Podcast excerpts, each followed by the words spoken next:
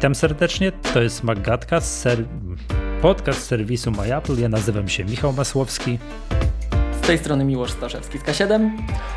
E, partnerami tego podcastu są po kolei e, firma Wózki Widłowe Lifter. Dziękujemy i pozdrawiamy. Oraz Fundacja Bomba. Pozdrawiamy i dziękujemy. Tak, przypominamy, że na hasło Magatka macie wszyscy, wszyscy słuchacze mają 5% y, zniżki na te wszystkie usługi, które oferuje Pomba i trzeba się na nie zapisywać mm, z odpowiednim wyprzedzeniem, bo tam później terminów brakuje. Jak również gorąco tutaj zachęcamy do zapisywania się na nasze e, szkolenie Magatki. Tak, tutaj mm, odezwa do klubowiczów, że, którzy mają w cenie to szkolenie, tak, żeby... No nie tylko do klubowiczów, ale wtedy jest drożej. Tak, tak, tak, oczywiście. To ja, ja bar bardzo chętnie zapraszamy nie klubowiczów i nie klubowiczki. Tak, oczywiście, ale klubowiczów i klubowiczki tam prosimy, żeby się zapisywali, żeby zapełniali te terminy, żeby nie pozostawały wolne. Tak, to jest yy, pierwszy termin, ten 10 kwietnia się wyczerpał, natomiast na ten termin już się nie można zapisać. Kolejne dwa szkolenia z podstaw macOS Big Sur. Po pierwsze odbędzie się 8 maja, a kolejny odbędzie się 19 czerwca. Tam mamy jeszcze wolne terminy i tam gorąco, mm, gorąco za, e, zapraszamy. Tak? Przypomnijmy, że tutaj mi już tak powiedzieć, że klubowiczki, klubowicze i klubowiczki mają, ten, mają to w, za darmo. Tak, oczywiście. No. Przede zachęcamy gorąco do przystąpienia do klubu Maggatka Plus, czyli tutaj klubu tak. fan, fanów, słuchaczy, fanów podcastu Maggatka.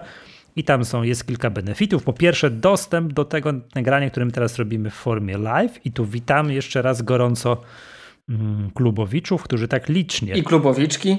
I klubowiczki, które tak licznie no. ucz uczestniczą. Także jesteście tutaj naszym trzecim partnerem, tak można tutaj to, po, to powiedzieć. Właśnie. Mm, to jest pierwsza rzecz. Bardzo dziękujemy i pozdrawiamy. Tak. Kubeczek ma gadki, który, który się produkuje aktualnie.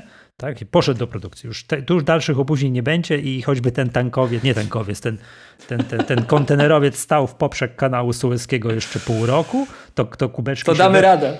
Tak, kubeczki się wezmą i wyprodukują. I trzecia rzecz, te szkolenia, o których właśnie przed sekundą mówiliśmy, to one normalnie kosztują pieniądze, ale klubowicze magatki mają mają mm, możliwość wzięcia, w taki, tak, wzięcia udziału w takim szkoleniu raz w roku za friko. Oczywiście w takiej online'owej wersji, taką jak teraz za pandemicznych czasów uskuteczniamy sobie. Więc zachęcam. E, pytanie padło ze strony słuchaczy, z jakim cytatem się produkuje. Hmm. To chcesz to, chcesz Michał odkryć karty? No, no miło, no nie, chyba możemy odkryć karty. Bo bardzo dziękujemy, yy, bardzo dziękujemy. Yy, Widziałeś za poprzedni świąteczny nastrój. Tak, tak, tak. Dziękujemy Wam, drodzy, drodzy klubowicze, za to, że w poprzednim odcinku żeście nas nastroili i powiedzieli, że faktycznie to jest uznaliśmy, że to jest znakomity pomysł, żeby, mm, żeby na kubeczkach znalazły się słynne cytaty Maggatki. Tak? I mamy tutaj zapisanych kilka propozycji. No i to chyba nie, jest, nie będzie wielką tajemnicą, jak powiem, że. Albo nie, zostawię to. Tak, po, coś tam wykorzystaliśmy. Będzie niespodzianka. Będzie niespodzianka następnym razem. Tak, poszło, poszło do produkcji z jednym ze słynnych cytatów, tak? E, dobrze. O, proszę. To Łukasz donosi się, to... że się właśnie na czerwiec zapisał. No właśnie miałem mówić, że Michał, słychać tą, widać tą siłę sprawczą. Mówisz i spływają. Tak, bardzo dobrze. Bardzo, bardzo dobrze. Tak, tak, tak, tutaj. Mm. No dobrze, to to jest to. O tym, słuchaj, chciałem Miłosz pierwsze co poruszyć niezwykle makowo-aplowy temat. Aha. Hmm, taki, że, bo zaczęliśmy sobie tutaj wiesz, śmichy chichy robić, żeby to choćby ten kontenerowiec, ten Evergreen stał w poprzek tego kanału suezkiego mm, no. jeszcze dwa miesiące, to kubeczki magatki dopłyną, ale czy widziałeś ten, ten, ten kontenerowiec, jak on stoi w poprzek, yy, w poprzek yy, tego kanału suezkiego? Widziałeś to? No oczywiście, że widziałem, tak. Powiem ci tak, niesamowita sprawa.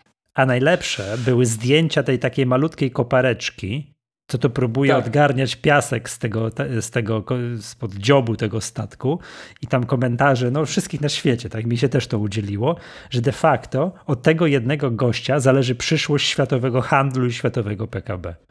Że on tak naprawdę ratuje świat tą koparką. Tak, to no. jest prawdziwy bohater. Tak. To jest bohater naszych czasów. Tak, a już naprawdę nie wolno mu mówić, ile od niego zależy, bo jak mu ręka zacznie drżeć, to uszkodzi tą łyżką koparki statek i dopiero, i dopiero, będzie, dopiero będzie problem, nie? Tak, oczywiście my tutaj sobie śmiechy chichy robimy, sprawa jest bardzo poważna.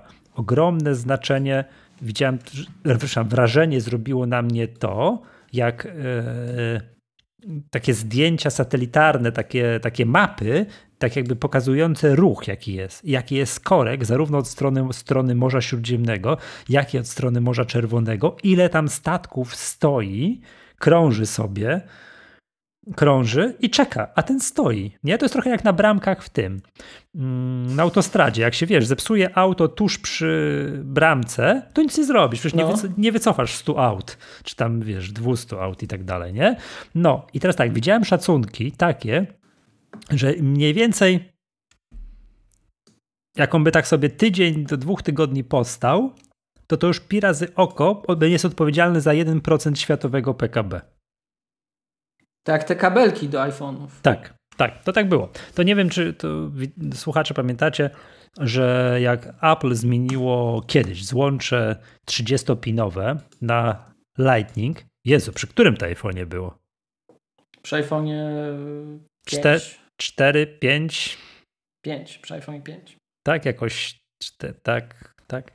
Kamil podpowiada, że to jest 9 miliardów dolarów strat dziennie. Ten, że, ten, że ten Evergreen sobie tak stoi w poprzek tego, tego kanału. Tak, tak, a Łukasz podpowiada, że przy iPhone 5. No bardzo dziękujemy. To dobrze, bo, bo my tutaj połowy rzeczy nie wiemy, my tu szyjemy zawsze na wizji, więc jak będziemy mieli takich suf, suflerów, to... Mm, to, to poziom podcastu wzrośnie. Tak, to, tak. E, co chciałem powiedzieć? I że on tak stoi, to, to że Apple zmieniło to wtedy podobno PKB Stanów Zjednoczonych, bo to w Stanach Zjednoczonych mierzyli że to, że wszyscy producenci wszystkich mm, akcesoriów ruszyli i że klienci ruszyli do sklepów, że trzeba wszystkie akcesoria, ładowarki, uchwyty samochodowe, a uchwyt głośniki, a coś tam na te 30-pinowe zmienić na Lightning, to PKB Stanów Zjednoczonych wzrosło o 1% wtedy czy tam o jeden punkt procentowy więcej, może tak, nie? Mm, tak, tak, tak, tak, tak, tak właśnie. Tak. To teraz podobno ten stateczek stojący Evergiven się nazywa, a nie Evergreen, przepraszam, Evergiven, oczywiście. Dziękuję kaktusie. Tak, przepraszam, coś pamiętałem, ale źle pamiętam. Tak, Evergiven. On, że on tydzień stoi. To około, tam się widziałem, że tutaj już niektóre statystyki się spierają, że to jest między tydzień a dwa tygodnie tego postoju, tego tego statku w poprzek, to, to podobno jest yy, w okolicach 1% PKB światowego, że, że te, te przeprawy przez kanał Suezki to jest podobno 13% całego światowego handlu tamtędy płynie. Wyobrażasz sobie? W ogóle bo nie wiedziałem, że kanał Suezki jest taki długi 196 km. To, to jest masakra. To się płynie chyba, nie wiem ile to się płynie tak normalnie to z pół dnia się płynie, jak nie cały dzień, nie? Także takim stateczkiem. To prawie jak do Krakowa. No dalej niż z Wrocławia do Gliwic. Tak, ten kanał Suezki. Tak, oczywiście. 196 km. No i teraz, czy ty się Miłoszu orientujesz, czy te wszystkie nasze MacBooki, AirPodsy i inne iMaki to też płyną z Dalekiego Wschodu do Europy przez przypadek na statkach? Nie, ma, nie mam pojęcia, ale przypuszczam, że jakieś fragmenty łańcucha logistycznego są tak czy inaczej dotknięte. Była swego czasu nie tak dawno afera z pudełkami do iPadów. Nie wiem, czy kojarzysz, że zabrakło w fabrykach i trzeba było latać tylko po pudełka. Nie.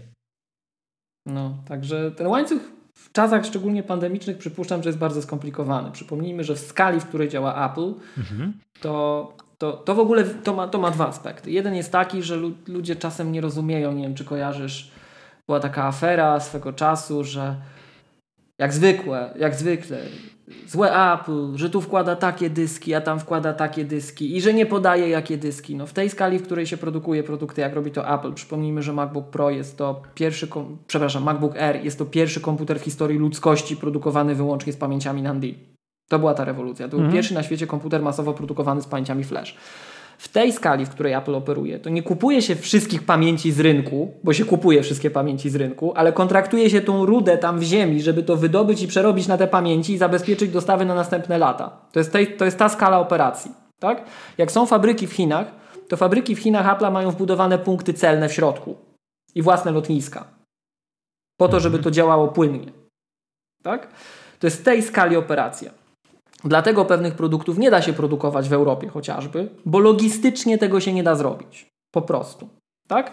No i teraz. I czasem, jak masz teraz poprzerywane te łańcuchy dostaw, no to dochodzi do, no, do ciężkich sytuacji, gdzie trzeba załatwiać inne rzeczy naokoło. I przypuszczam, że jak spojrzysz na te wszystkie komponenty, które są zbierane, jak to musi krążyć po świecie z perspektywy Apple'a, to myślę, że coś tam nam stoi.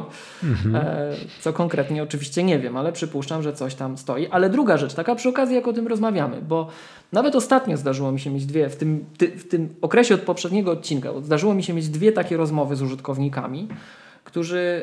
Yy, z takim pełnym przekonaniem, bo K7 jest też, należy też do Apple Consultants Network. Po prostu ludzie do nas dzwonią jako do konsultantów Apple. I czasem użytkownicy z takim przekonaniem pełnym nam mówią, że oni wiedzą, że jest duży problem, bo oni widzieli na Discussions Apple.com forum na 200, na 200 wpisów. No to umówmy się, że w tej skali, w której Apple produkuje swoje produkty, to, to 200 wpisów to jest w ogóle to, to, to, o czym my w ogóle mówimy, tak? Tylko przewagą Apple'a jest to, czego nie, czasem nie chcemy widzieć, że Apple nie produkuje nie wiadomo ilu produktów, 100 tysięcy wariantów, tylko ta macierz produktowa jest raczej prosta. Tak? Czyli wszyscy mamy jakiegoś MacBooka R, wszyscy mamy jakiegoś MacBooka Pro i lecimy z tematem. Ja kiedyś byłem Linuxiarzem. Ci, którzy znają moją przeszłość, to wiedzą, że ja kiedyś Linuxiarzem byłem. Ja nigdy nie byłem użytkownikiem Windowsa de facto. Nie wiem, czy to się jest czym chwalić, ale nie byłem. I ja używałem kiedyś Linuxa i był jeszcze taki czas, że używałem, wyobraź sobie Michał, PC-ów yy, z takimi, to się chyba, z takimi płytami, wiesz, tam, że parametry żyłujesz do oporu i tak dalej. I kiedyś używałem, jeszcze raz powtórzę, Linuxa, to, jest, to było 10 lat temu ponad, no prawie 20, to system niszowy, tak? Niszowy, to naprawdę. Y, płyta główna dla podkręcających, niszowa, i jak były z nią problemy, a skala produkcji to była mniejsza niż tych naszych futerałów skórzanych do MacBooka na pewno wielokrotnie, tak? I jak z nią były problemy, to na forum tego producenta niszowego, wszystkiego, Linuxiarzy też było 300 postów, tak? Więc umówmy się, no umówmy się o czym my mówimy. E, to dobra, to Wracamy, Michał, przepraszam, musiałem. Okay. Nie, bardzo dobrze, że dobrze, dobrze, dobrze, dobrze. Mm, no i teraz o tych... A to czekaj, czekaj, czekaj, czekaj. To jeszcze jedna rzecz, jeszcze jedna rzecz. Mhm. To przy okazji dwie, dwie pieczenie upieczemy. To jedna rzecz. Co w takich sytuacjach robić? No skontaktować się z Apple, co w Polsce oznacza kontakt z Apple Care.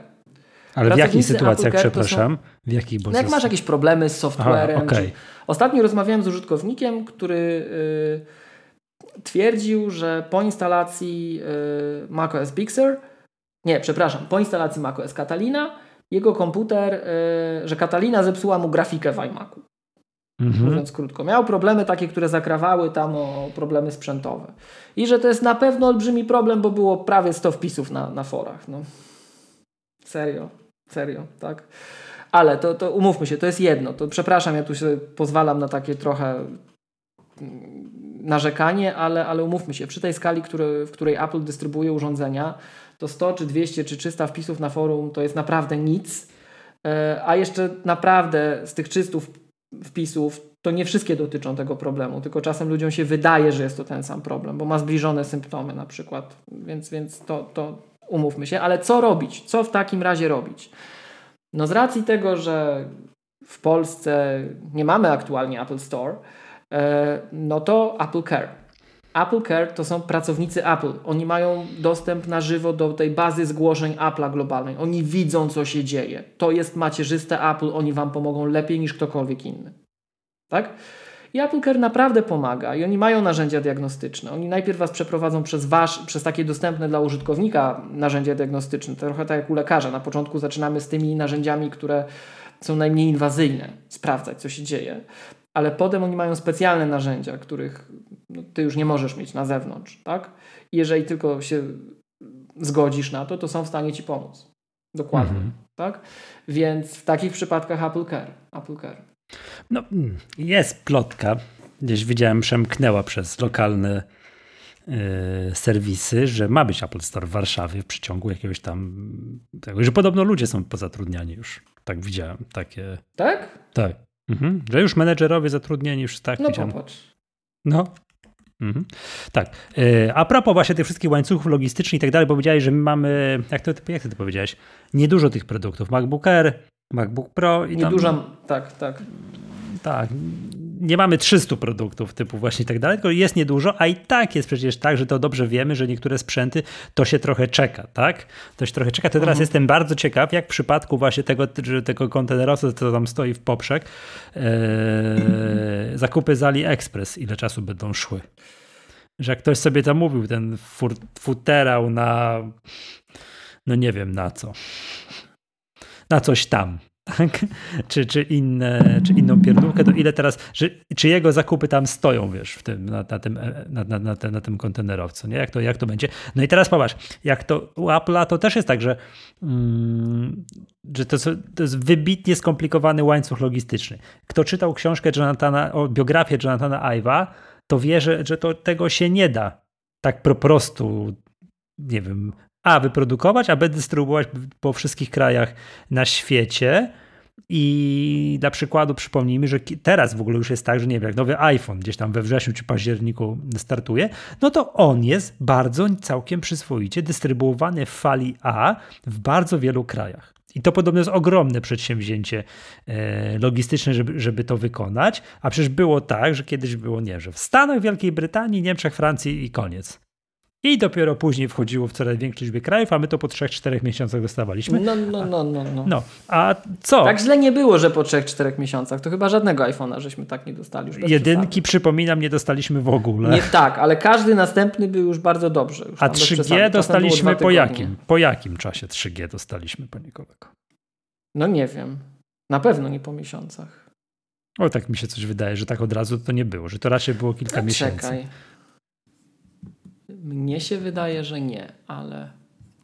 No ale dobra, rozmawiajmy, a jak słuchacze, przepraszam, widzowie mhm. klubowicze i klubowiczki pamiętają, to bardzo tak. proszę, pomóżcie nam. Tak, i że czasami tak jest, że jednak te łańcuchy logistyczne potrafią coś wydłużyć do miesięcy. No patrz, że no nie wiem, że AirPodsy, jedynki jak wchodziły, to one potrafiły tam by czas oczekiwania być w długich miesiącach liczone, prawda? Niedostępne, wszystko możesz kliknąć buy, stryk plus dwa miesiące, prawda? I tak dalej. To teraz, yy... o tu się ktoś śmieje, że fajnie jest, że Kamil się śmieje, że ktoś miał długą pozycję na kontraktach na ropę naftową i poprosił kapitana o przysługę. Tak, bo ropa naftowa strasznie podrożała, bo przez dostawy ropy naftowej z Arabii Saudyjskiej to też przez ten kanał Suezki jadą. Wiesz, w tankowcu. To ja, Michał, Sprawdziłem. 11 no. lipca w Stanach versus 22 sierpnia w Polsce. No bardziej tygodnie niż miesiące w liczbie mnogiej, nie? No półtora miesiąca. No. No. No dobra, no nie, no, no, no, no nie, pół roku to nie było. Ale były jakieś tak, czekaj, co to był za... A już wiem, o Apple Watch to jakie mieliśmy opóźnienie?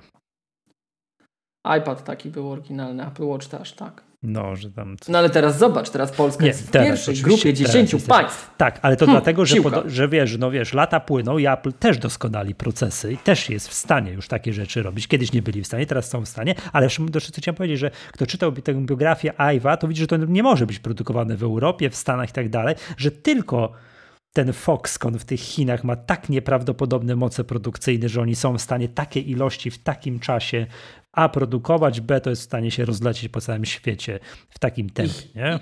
I Chiny są elastyczne, jeśli tak. chodzi o odpowiedź na potrzeby. Tak. Tak, Bo powiedz ty komuś osób, w Europie, że nagle że iluś inżynierów o czwartej w nocy musimy nagle mieć w fabryce, no bo jest problem na linii produkcyjnej. Tak, spróbuj tak. to zrobić w Europie Zachodniej albo spróbuj to zrobić w Stanach. Powodzenia. Tak. No nie, nie ma szans. A u nich to wszystko się da zrobić, tak? Tam co się, się nie da, da, tak. tak, co się nie da, wszystko się da. E, no i wracając, tak? Teraz jest kolejna rzecz z tymi łańcuchami produkcyjnymi, że coś się dzieje i to widać przy okazji czyszczenia różnego rodzaju yy, linii produkcyjnych. W zeszłym odcinku mówiliśmy o tym, że zniknął iMac Pro, że trochę nie ma dla niego miejsca w linii produktowej, że może kiedyś wróci, a teraz praktycznie na, na, na naszych oczach znika iMac 21-calowy. Nie wiem, Miłosz, czy widziałeś, że od pewnego... Nie widziałem właśnie, już wiesz, że nie widziałem. To ci mówię. Pew... Czekaj, bo to się potrafi zmienić tak, że jak wczoraj sprawdzałem, to dzisiaj może być inaczej iMac okay. 21-calowy, no to mamy trzy do wyboru, z czego, tu można się zdziwić, ten pierwszy z lewej to jest iMac bez reti ekranu Retina. Ten najsłabszy iMac, nie? Ale jest taki produkt w ofercie, tak? Yy, a i dwa następne są tam z ekranem Retina. Tak Przepraszamy. Tak Przepraszam. Co? Nic, nic. Ale Przepraszamy. No. Nie, no to wiadomo, to ja nie zastosowanie tego produktu podejrzewam jest bardzo wąskie. Oczywiście zwykły konsument nie powinien go kupić, tak? Taki wchodzący ja, ja do sklepu. Mam, ja tu, Michał, mam taki jeszcze, póki we Wrocławiu jestem, to mam taki salon tu optyczny mhm. i oni mają takiego iMac'a, co przez szybę widać. No, to może być taki, bo on jest tylko do salonu optycznego, no. że tak powiem. Ja tu nie chodzę do salonu optycznego. Ja może nie powiem, bo to będzie kryptoreklama, jak sponsorem zostaną, to powiem. Ale nie tu chodzę. Nie tu, ale oni tu mają takiego iMac'a i właśnie a on mówisz... jest po to, mam wrażenie, że no. on stoi, żeby było widać, że to jest iMac, a na ekran nikt nie patrzy, bo widać tył, widać jabłko. Mhm, Okej. Okay. No też jest metoda. Ja nawet nie wiem, czy on włączony jest. Może kabla by nie było, wiesz. Mhm. No też, znaczy ja, czyli taki iMac miałby takie zastosowanie. Można było, było kupić i postawić tak, rozumiem, żeby ktoś widział od tyłu, że to jest, że to jest taki komputer. Nie, jest, ja się... jest w Polsce sieć salonów meblowych, która no. miała na wyposażeniu iMaki celowo. One były częścią designu salonów. To, to okay. ja to rozumiem, bardzo Więc, fajnie. Tak. I to zadecydowało to, że one tak wyglądają. Designer sobie zażyczył i każdy sklep w Polsce miał to. Więc no, tam może to nie gra roli, co tam ta kasjerka czy kasjer, czy przepraszam, bo to tak tu się zasugerowałem. Osoba, która przy tym pracuje po prostu, tak? Tak. Mhm. Dobrze. No i teraz tak, jak weźmiesz iMac'a 21-calowego, no weźmy tego pierwszego z prawej, on kosztuje 7499 zł. Tak? No i to 27-calowy. 21,5 calowy. A, przepraszam, okej, okay, dobrze. Bo o tych mówimy, że to te iMaki są na wylocie, Mhm, mhm, no. Już mówię dlaczego. No i tam sześciordzeniowy procesor, coś tam Turbo Boost do 4.1. On jest pamięć masowa 256, 8 GB RAMu. Taki komputer. To jest taki komputer. 7 ty... On kosztuje. Ojej, ojej, nie kupujmy go. Oczywiście, że nie kupujmy, ale on jest w podstawowej ofercie. On kosztuje 7499 zł. I teraz uwaga, oczywiście jego można wyposażyć z 8 można podbić do 16 lub 32 giga RAMu, ok. I uwaga, największa zmiana, która się w ostatnich tygodniach, to jest tydzień temu, półtora tygodnia temu się to odbyło, mm, ten dysk jest 256, uwaga miłość, skoncentruj się, lub 1 terabajt Fusion Drive. Nie ma nic pomiędzy, nic ekstra, nic wycofali. Hmm? To a propos tego, że to się gdzieś składa na zamówienie. Gdzieś to, to się czekaj, robi. czekaj, czekaj, czekaj. No. To jest 21, tak? Tak. Ty, zaraz będzie wstyd, ale to 21, czekaj aż. Więc no prawdopodobnie ten komputer za sekundkę dorobi się dorobi się komunikatu tam do wyczerpania zapasów a potem zniknie z oferty. Widać, że Apple ewidentnie po, po tym iMacu Pro, a teraz z tymi 21, bo to jest tak, zamawiałeś, no, w podstawie 256, ale nie zamawiałeś sobie, nie wiem, tam 512, 1 tera, no co tam chciałeś, nie? No to on się gdzieś w jakiejś fabryce robił, produkował. To widać, że Apple tam przycięło strasznie te linie produkcyjne, gdzieś coś przebudowują, gdzieś coś robią, że już nie chcą tego robić że mogą włożyć albo to, co jest firmowo, albo 1 tera tego Fusion Drive'a. Widać, że gdzieś jest jakiś problem, że ten komputer jest, no co tu dużo mówić, ten komputer gdzieś jest na wylocie. To, y, tak, więc jakby te, ta, ten proces czyszczenia linii iMaców postępuje. Tak, postępuje. Bo czekaj, no, iMac no. 4K nie ma tytułu cały czas. No, nie ma. O, je, o Jezu, okay. nawet nie wiem. To był chyba dawno nie, odświeżany. Jak ma, Fusion, jak ma Fusion Drive, to nie ma. On tak, jest 2.19. Tak, to był dawno odświeżany komputer, według tak na moje czucie. On nie ma tego patentu, co ma iMac 27-calowy, na co zwróciłeś uwagę ostatnio, czyli mm, tego, tej szyby nanostrukturalnej, ekran, wiesz, tego, co mhm. może mieć iMac 27-calowy, co jak to, to było? Nauczył się od Apple. Czekaj. Pro Display. I przynajmniej tu się w ogóle chciałem XDR. powiedzieć. XD, XDR. Chciałem powiedzieć, że się y, śmieją ze mnie, z nas na Twitterze, że każdy z nas inaczej wymawia. Ręka do góry, kto mówi Xbox, a nie Xbox. Hmm? No. Czekaj, bo dzisiaj o OS X będziemy mówić. E, oczywiście, że OS X. Oczywiście, że. No, więc ten Apple Pro Display XDR i od tego się iMac 27 nauczył i, i, i, gra gitara. Widać, że ta linia jest rozwijana, że te, przy tej 27 coś tam robią, dołożyli mu szkło no strukturalne, bla, bla, bla. A przy 21 nie robią nic, no i moim zdaniem to jest w ramach czyszczenia, wiesz, po pierwsze, wiadomo, łańcuchy dostaw nie da rady nic robić, bo przez kanał Suezki nic już tamtędy nie przeciśniesz. A dwa, że niezależnie od tego oczywiście jest ten patent, że no, chcą go przestać produkować, a tudzież już nie bawią się. Nie wiem, skrócili jakąś linię produkcyjną, już nie przekładają tego. Ktoś miał chciał 250, teraz chce 1 tera, to tam coś musiano na jakiejś linii produkcyjnej zrobić coś. To teraz już nie ma tej linii produkcyjnej. No, robią moim zdaniem linię produkcyjną pod nowe iMaki. Te, które tam plotki, plotki chodziły, że to co ponoć miała być w tym tygodniu, co się właśnie kończy, konferencja. I właśnie tak nie było tej konferencji. Tam chyba znani blogerzy chyba sobie brwi golili, nie wiem czy widziałeś. Ale polscy? Nie, ci amerykańscy. Któryś, ja nie, ja nie pamiętam do końca, któryś znany amerykański bloger powiedział, że on sobie brwi ogoli, jak nie będzie tej konferencji 20 któregoś marca, że to już jest pewne, że ona będzie. No i w kolejnym tweetie widziałem, że tak jechał z. To celowo mu to zrobiono na pewno. Tak? No. Mm, tak, tak, tak, tak, tak, tak. Tu Marcin podpowiada, że iMac jeszcze jest robiony, a HomePody duże sprzedawane ostatnio mają datę produkcji z premiery kilka lat temu. Bardzo możliwe, ale przypomnijmy HomePod, to mogli tego na hałdę wyprodukować, bo, bo ponieważ yy, to była jedna konfiguracja. Nie można było wziąć HomePoda większego, mniej, znaczy tego nie, z większą ilością RAMu. Jakby się dało, to byśmy brali, nie? Ale ale, ale, ale nie, już tak, nie można, tak? Radku, witamy cię również, tak? Tutaj Hiszpania wita, super. Mm, więc no, tego iMac'a za chwilę nie będzie i będzie zupełnie co innego, które będzie szybsze od wszystkiego, co się do tej pory ruszało, również szybsze od nieistniejącego już iMac'a Pro, który od naszej poprzedniej rozmowy już w ogóle zniknął. Tam na górze, jak się wybiera komputery Mac, to już go tam nie ma. Tam z menu. Ty Michał, o czym my nie wiemy? E, oczywiście, że był. Nie, no to jest taki trolling roku. Nie słyszałeś tego, że był keynote 23 marca?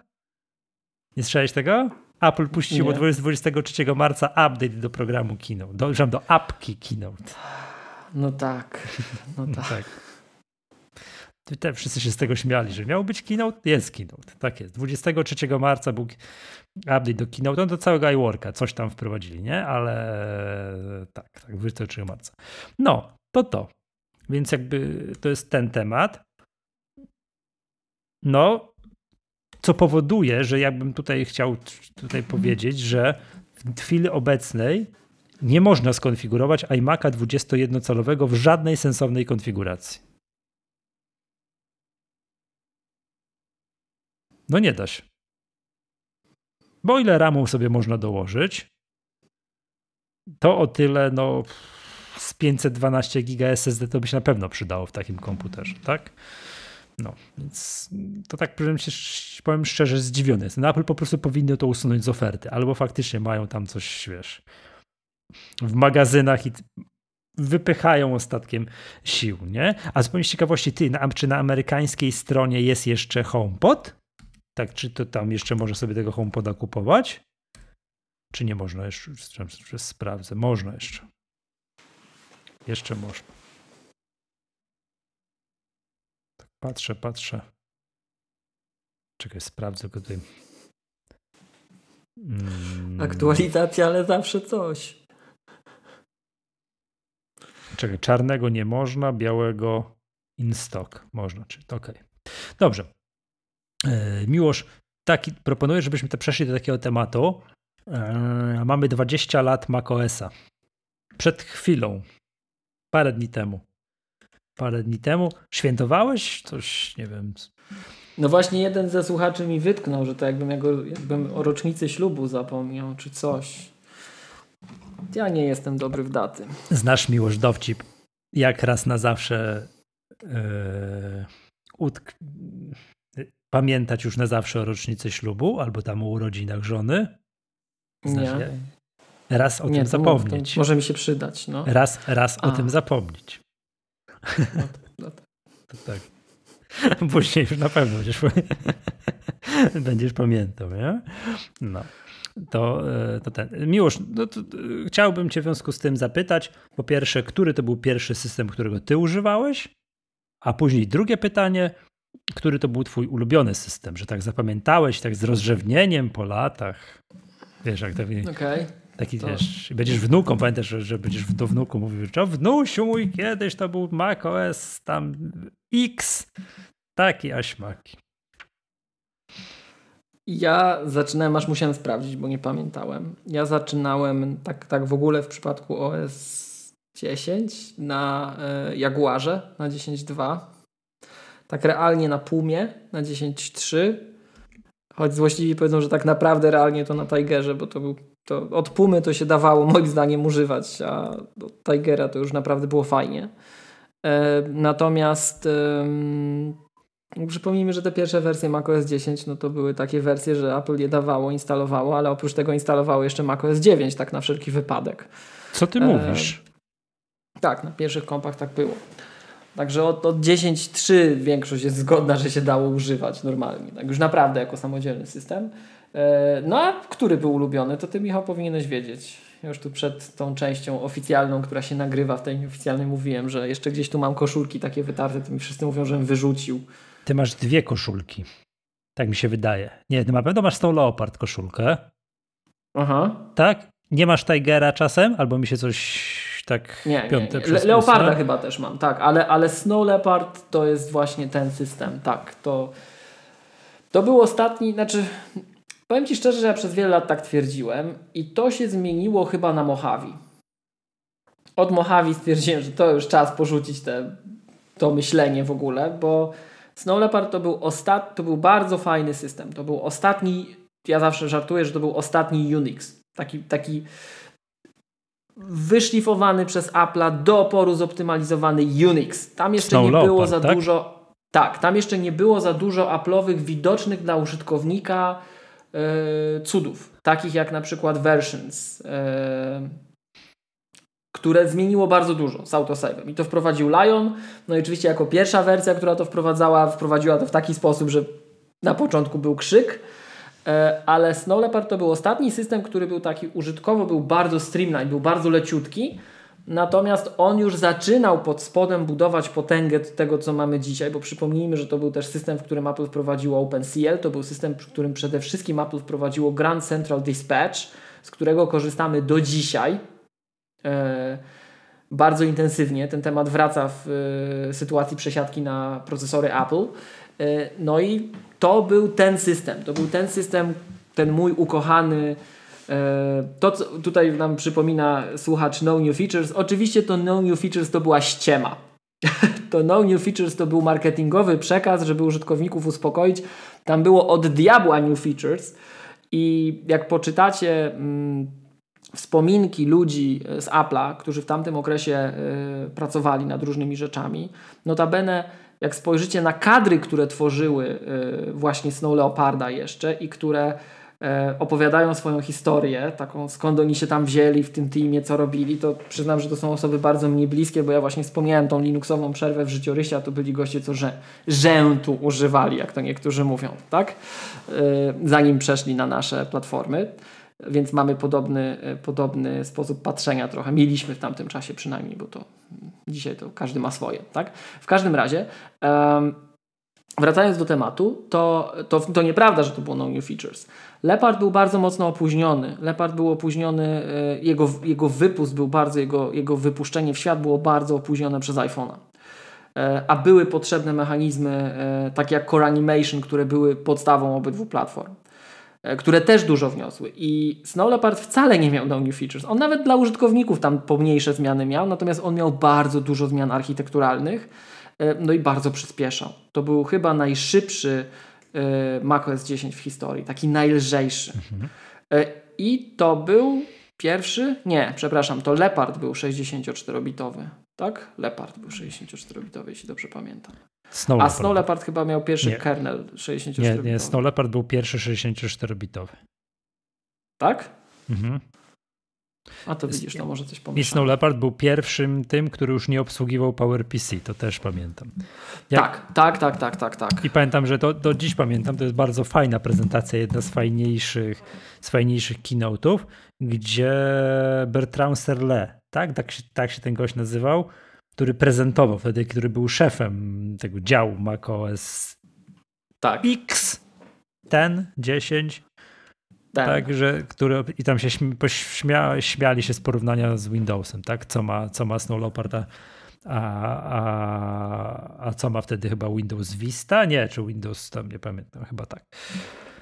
No, y, to pamiętam. Wiesz co, tu w ogóle były, to były też takie czasy. Ja pamiętam, że tak, że Leopard z rzeczy, które ja pamiętam, że Leopard był pierwszym systemem, który był normalnie natywnie po polsku który nie trzeba było wgrywać żadnych dziwnych rzeczy. Leopard, tak, tak, tak.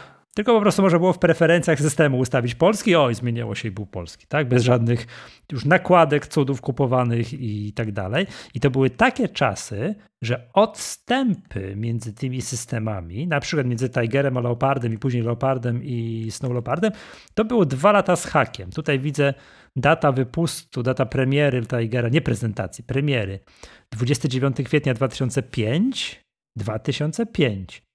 Tak. Ale, a Leopard 26 października 2007. Ponad dwa lata. Takie dwa lata i gruby kawałek, tak? I kilka miesięcy. No to na dzisiejsze czasy to po prostu o matko, nie?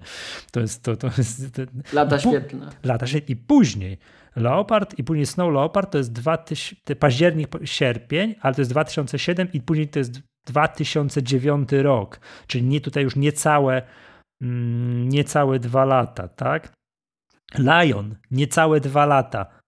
Dobrze mówię? Dobrze, bo to jest 20 lipca 2011. Tak, tak, 2011, a później już weszli w tryb, w tryb jednoroczny, który znamy, mm, e, znamy do dzisiaj, prawda?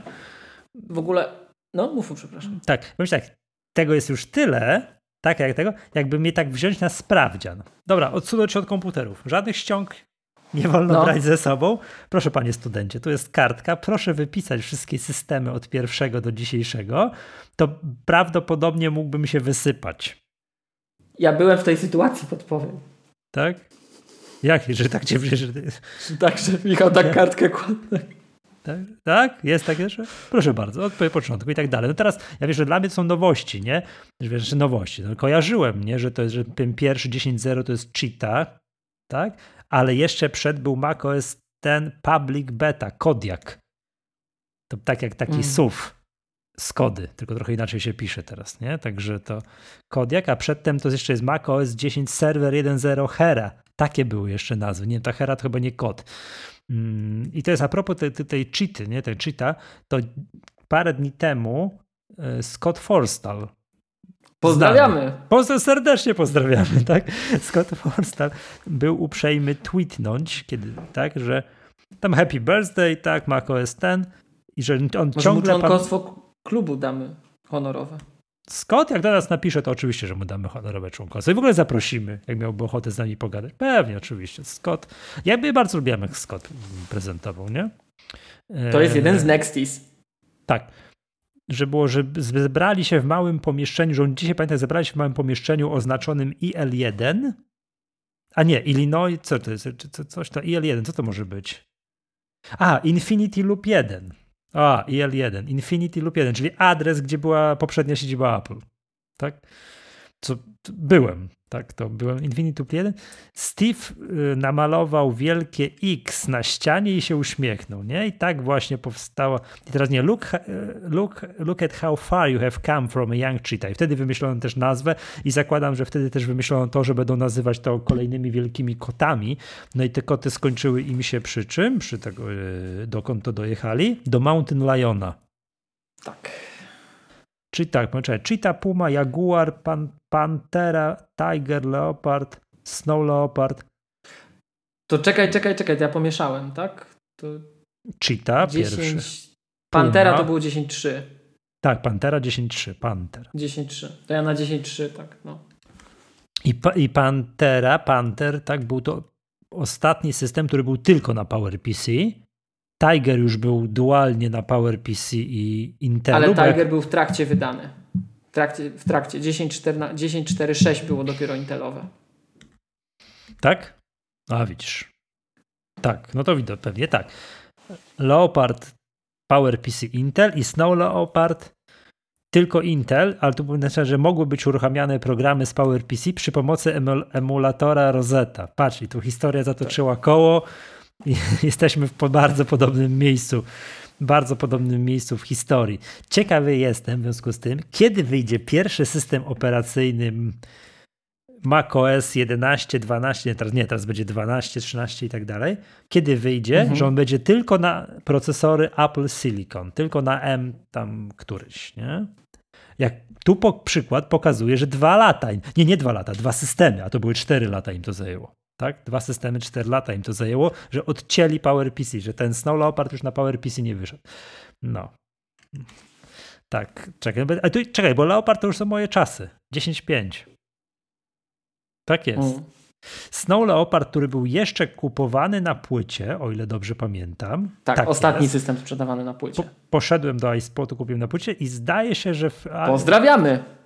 Tak jest. Mm, I zdaje się, że Snow Leopard to jest system, na którym też nie od razu, nie w day one, ale w trakcie którego życia systemu wprowadzono przy którymś update'cie Mac App Store.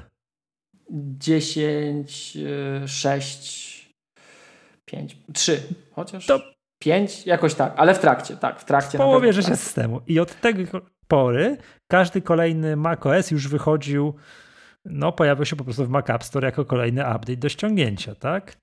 Tak, tak. Bardzo duża zmiana. Pamiętam, że czekaj, Lion, co, jak chciałem się skoncentrować, co miał Lion?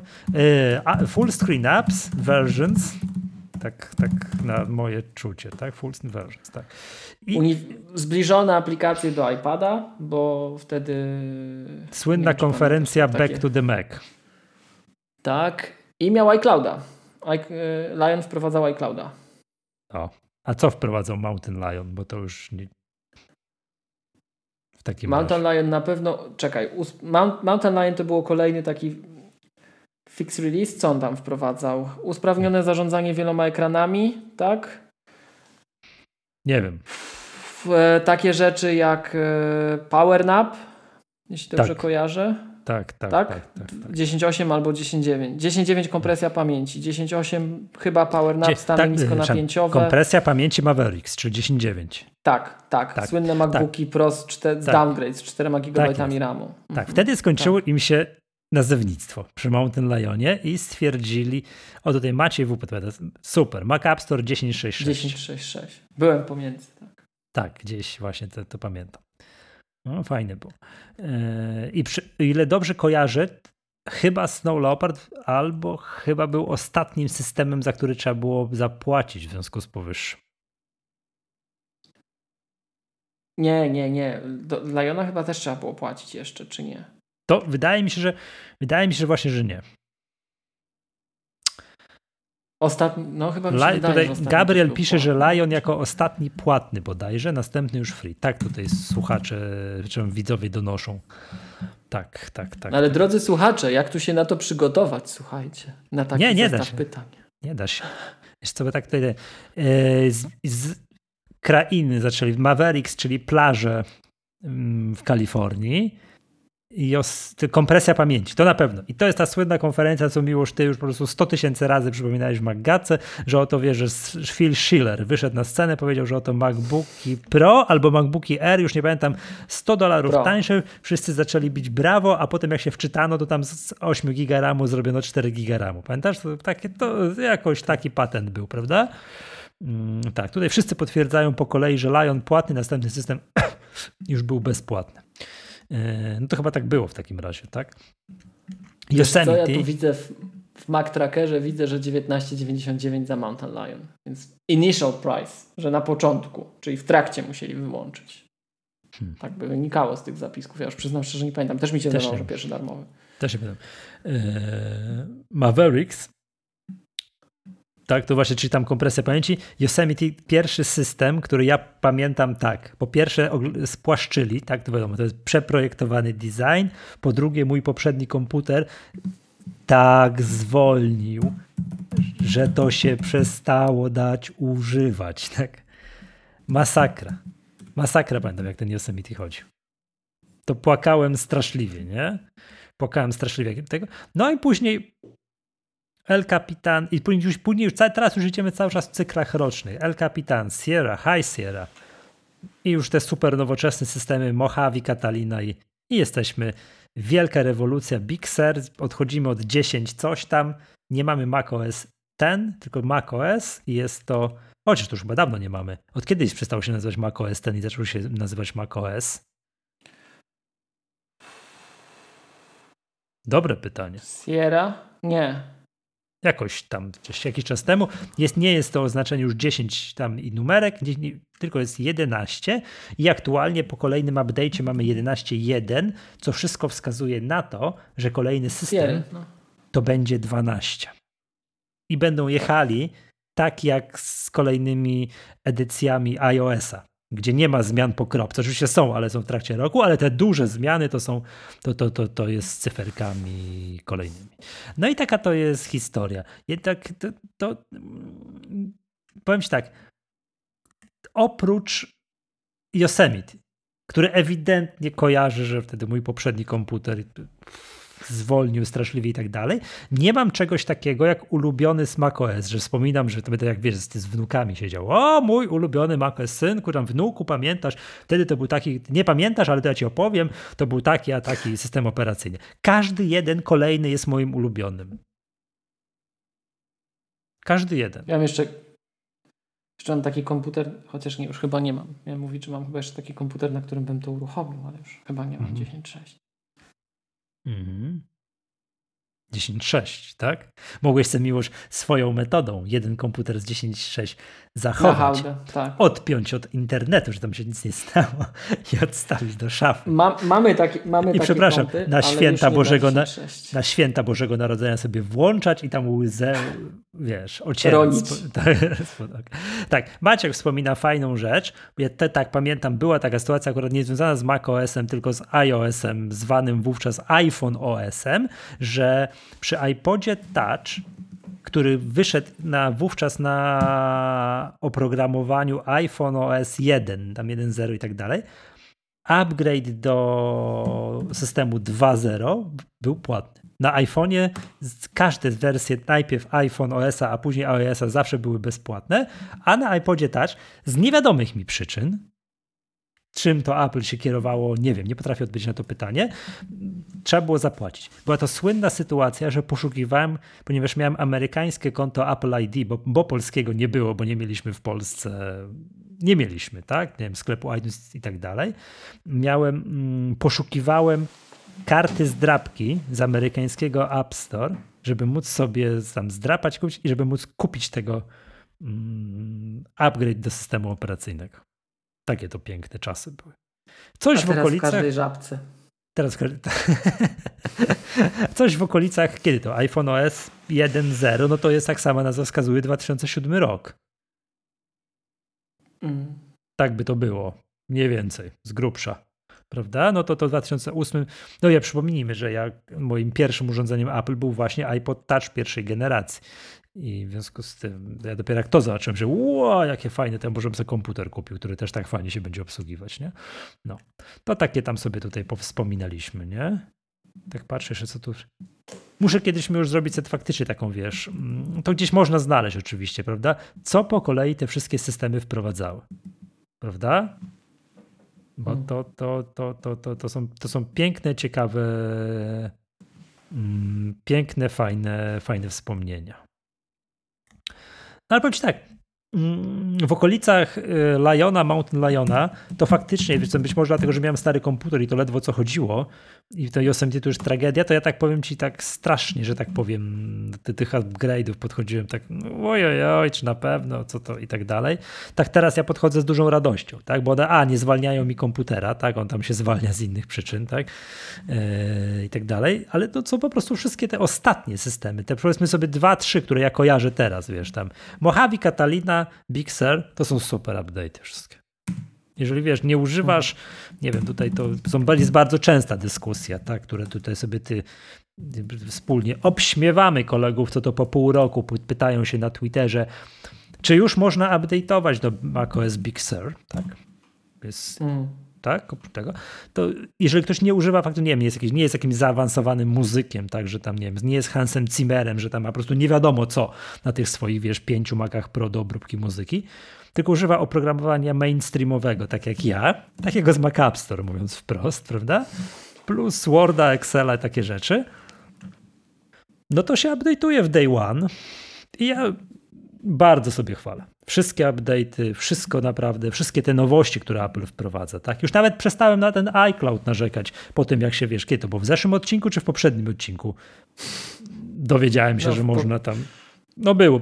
Kojarzycie, słuchacze, tę moją kompromitację, że że no, już wiem, że można wskazać jakiś katalog. Nie wszystkiego, ale tak. Jakąś tą moją kompromitację, że tam jednak dowiedziałem się, nie? że tam można jakiś katalog tam incydentalnie tam wskazać palcem, weź mnie go tutaj z urządzenia nie zajmuj mu miejsca urządzenia, wypchnij go tylko do chmury, tak? To nawet przestaje powoli narzekać na tego, na tego iClouda, tak? Więc wszystkie takie, jak ja patrzę, nie? Odkąd miło, zresztą też prowadzimy szkolenia z macOSa, prawda?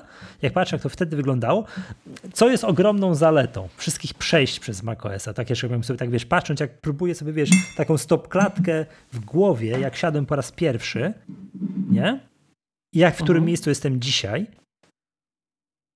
to jeżeli ktoś wtedy, te, ile to już będzie, 10, ile już, ponad 10 lat temu, tak jak ja, nauczył się ten macOS, ten Leo, Leopard, Leopard, obsługiwać komputera, skróty klawiaturowe poznał, aktywnych narożników się nauczył, opanował ten Windows Management, to z, to z grubsza jest w tym samym miejscu. To Apple nie robi takich tak. wywrotek, że jak już nauczyło cię, drogi użytkowniku, obsługiwać ten komputer, to nie robi ci takich numerów, że wymienia system, siadasz i o Boże, co teraz? Jak to się używa?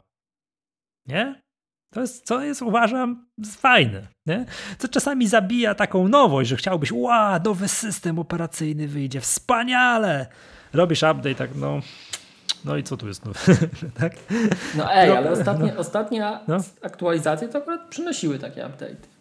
A co ci tam przyniosło z takich dużych rzeczy? No ten Big Sur mi przyniósł przede wszystkim możliwość odpalania aplikacji z iPhone'a i z iPada. A nie, to tak, Więc oczywiście. To, to zmienia oczywiście, zachowanie, nie? Oczywiście, że tak, ale mówię takim, wiesz, że nauczyłem się, nie wiem, że skrótów klawiaturowych nauczyłem, że nauczyłem się, wiesz, ten Windows Management, cały, to wszystko, takiej podstawowej obsługi komputera, to wiesz, jakbym, wiesz, u, uśpiono mnie na 10 lat i teraz yy, yy, wiesz, obudzono, to bym potrafił to dalej obsługiwać. Darek donosi, uprzejmie, Michał, na uprzejmie, teściową. Że odczytam, bo przepraszam już musimy też tego pilnować, czytać te komentarze, bo, tak.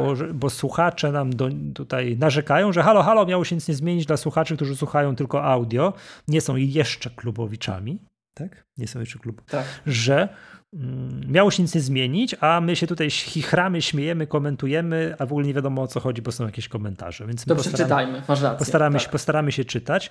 Darek pisze, że Michał to jest kwestia percepcji. Moja teściowa co roku się wścieka, że jej update kompa robię i jest coś inaczej. Darek, moja podpowiedź, musisz robić jej to wtedy, jak ona nie widzi. I nie mówić jej, że robisz update. To jest poważna No zakładając szansa. w ogóle, że o makach rozmawiamy. Tak, tak, nie, no oczywiście. Tak, tak, przepraszam, Darek, a rozmawiamy o makach, tak, bo to jest dosyć istotne tutaj. Bo jeżeli zakładając, no nie chciałbym tutaj, nie, bo może teściowa jest na przykład szefem programistów w jakiejś firmie, to wtedy sorry, to zwracam honor. Ale jeżeli jest typową teściową, to używa typ komputera w sposób taki typowy. Jak to teściowa. Jak to teściowa, nie? To też miałaby szansę się nie zorientować, że ustaw jej tę samą tapetę po tej zmianie, nie? Żeby miała yy, co sprawdzę. Sprawdź... sprawdzisz czy Maca i tak dalej, to rób to wtedy, jak ona nie widzi, się nie zorientuje. Bo to jest fajne, bo to jest, oczywiście miłość, ja się zgadzam z tobą, że zmiany są, ale one są co system takie, że tylko przy tym Yosemite było takie coś, że o, nowy system operacyjny. A tak to wiesz, jesteś prowadzony takie małą łyżeczką, te zmiany takie, wiesz, takie front user interface, nie? Hmm. Co u was uznajesz za super? No, to ja tak tyle, nie? O, ty, o tym, tym, tak wiesz. Robię tak w głowie takie przejście, takie, takie szybkie przewijanie przez wszystkie systemy i próbuję sobie, wiesz, wydobyć, co było takiego.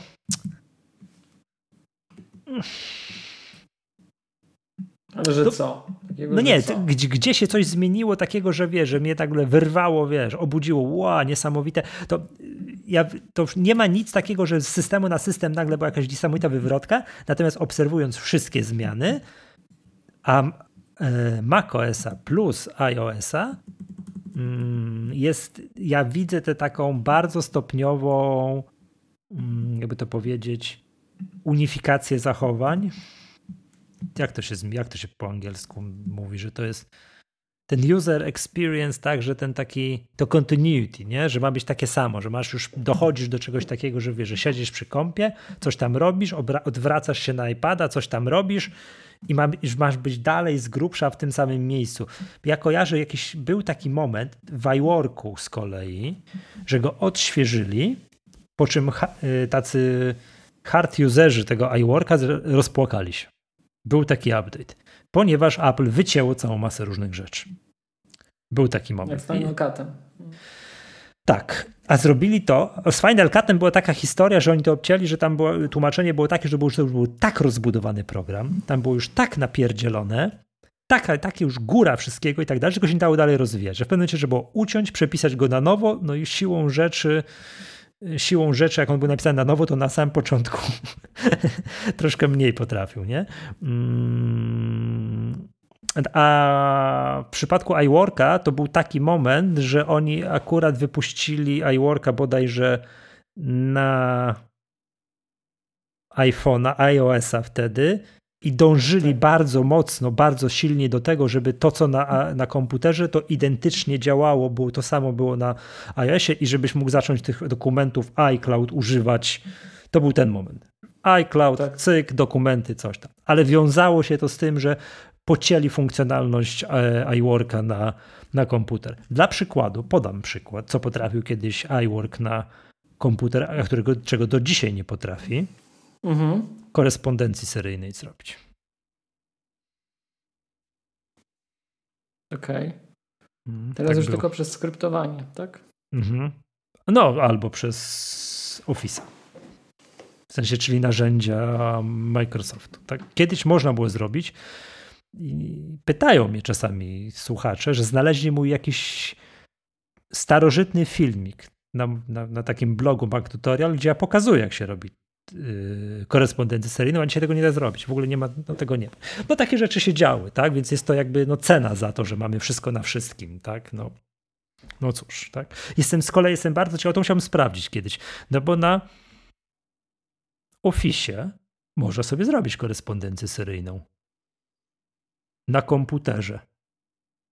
Czy na wersji tej, która jest na iPada też można. Muszę sprawdzić. Jakby ktoś kiedyś wiedział, to ktoś, ktoś potrafił ten eksperyment przeprowadzić, to byłbym zobowiązany za informację. Tak? Ci, co się skupiają przede wszystkim. Mhm.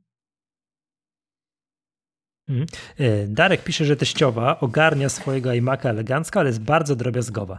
Nawet jak ikonę zmienią, to nie lubi, że zmienili. No to, mm po tygodniu już jest dobrze, jak widzi, że coś jest na plus tych zmianach. No czyli git, czyli nowoczesna teściowa, super, nie? Także... No. No. No, już. Ja, ja, tak, przepraszam, ja to zrobiłem taki, wiesz, to co mi się kojarzy, jak robiłem takie, wiesz, przejście, takie, wiesz, przez wszystkie te, te, te, te wersje macOSa, co pamiętam, z czym mi się to wszystko kojarzy, nie? Brak rewolucyjnych zmian co system, bardzo dobrze, bo nie, nie zmienia przyzwyczajeń użytkowników, ale to takie przejście, które cię prowadzi do tego, że jesteś na wszystkich urządzeniach u siebie, ta unifikacja zachowań na, na różnych platformach. Super. To widać moim zdaniem po tym, kto się kiedy nauczył używać Maca, po nawykach. Nie wiem, czy zauważyłeś, ja nigdy nie pracuję w full screen. Ty nie. Dlatego, że ja się zauczyłem zarządzania oknami wtedy, jak nie było full screen. A że to jeszcze się rysuje te pół sekundy, mhm. to tym bardziej nie. Więc.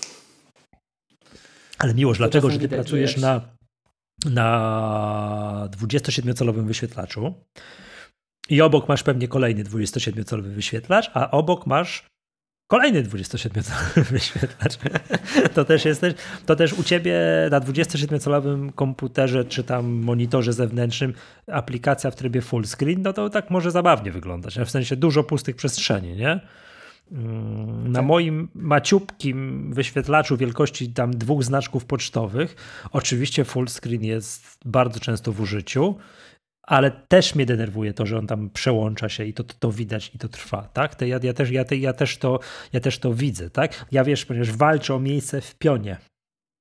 Wiesz, mhm. mój, mój, mój dok po lewej The stronie. The struggle is real, no. Tak, wiesz, dok po lewej stronie, żeby mieć więcej miejsca w pionie. Być może jakbym pracował na 27-calowym wyświetlaczu, miałbym tego doka gdzie indziej ale mam tak, więc to jest jakby, wiesz, natomiast ten full screen dla 27-calowych tych jest trochę śmieszny. Oczywiście to był pierwszy, jeden z, ten, to co powiedziałem, full screen, czyli Lion, tak? Mhm. Back to the Mac, słynna konferencja. Jeden, tak. z nas, jed, jeden z pierwszych tych takich, że to, to jeszcze Steve Jobs żył. Mm, jedna z pierwszych tych takich zachowań, co właśnie powiedzieliśmy przed chwileczką, że tak robią, tak ci robią wszystko, żebyś żeby to zaczęło na iPhone, że na komputerze, iPadzie i tak dalej wyglądać tak samo. To to jest właśnie jedno z takich rzeczy. Tak? No przecież na iPadzie nie ma żadnej tej belki menu, nie ma doka. No nie, sorry, jest teraz doka, ale tak normalnie to nie było wtedy doka. A, a aplikacje były tylko full screenowe, takie pełnoekranowe. Zresztą dalej są. Mhm. Tak? No, to, no, to są te półekranowe, są te floating windows, coś tam trochę się zmienia w czasie, ale wtedy tak było, nie? To, to było jedno, jedno z pierwszych takich rzeczy. Full screen apps, to pamiętam, to jeszcze Jobs mówił właśnie, że potem na, na iPadzie jest tak i proszę bardzo, że na Macu masz tak. To, to, to pamiętam to. Mhm. Tak. Ja też tak powiem ci, mam to, ale to jest nie dlatego, że o, to jest fantastyczne i tak dalej. To jest oszczędzanie miejsca w pionie. To jest jakby tutaj, okay. nie? Tak, nawet nie wiem, czy ja mam teraz coś w pełnym tego. No, readera mam, tak, teraz właśnie widzę tutaj na, na miejscu tym takim, wiesz, tam. Mhm. Tak, tak, pamiętam. Ech, piękny czas. Mhm. A potrafiłbyś powiedzieć, yy, że Maciej Wóz sprawdził. Bardzo dziękuję. O, właśnie, to jest właśnie pod to nam jest ten live, ta, ta cała społeczność potrzebna, żebyśmy takie rzeczy mogli na bieżąco robić.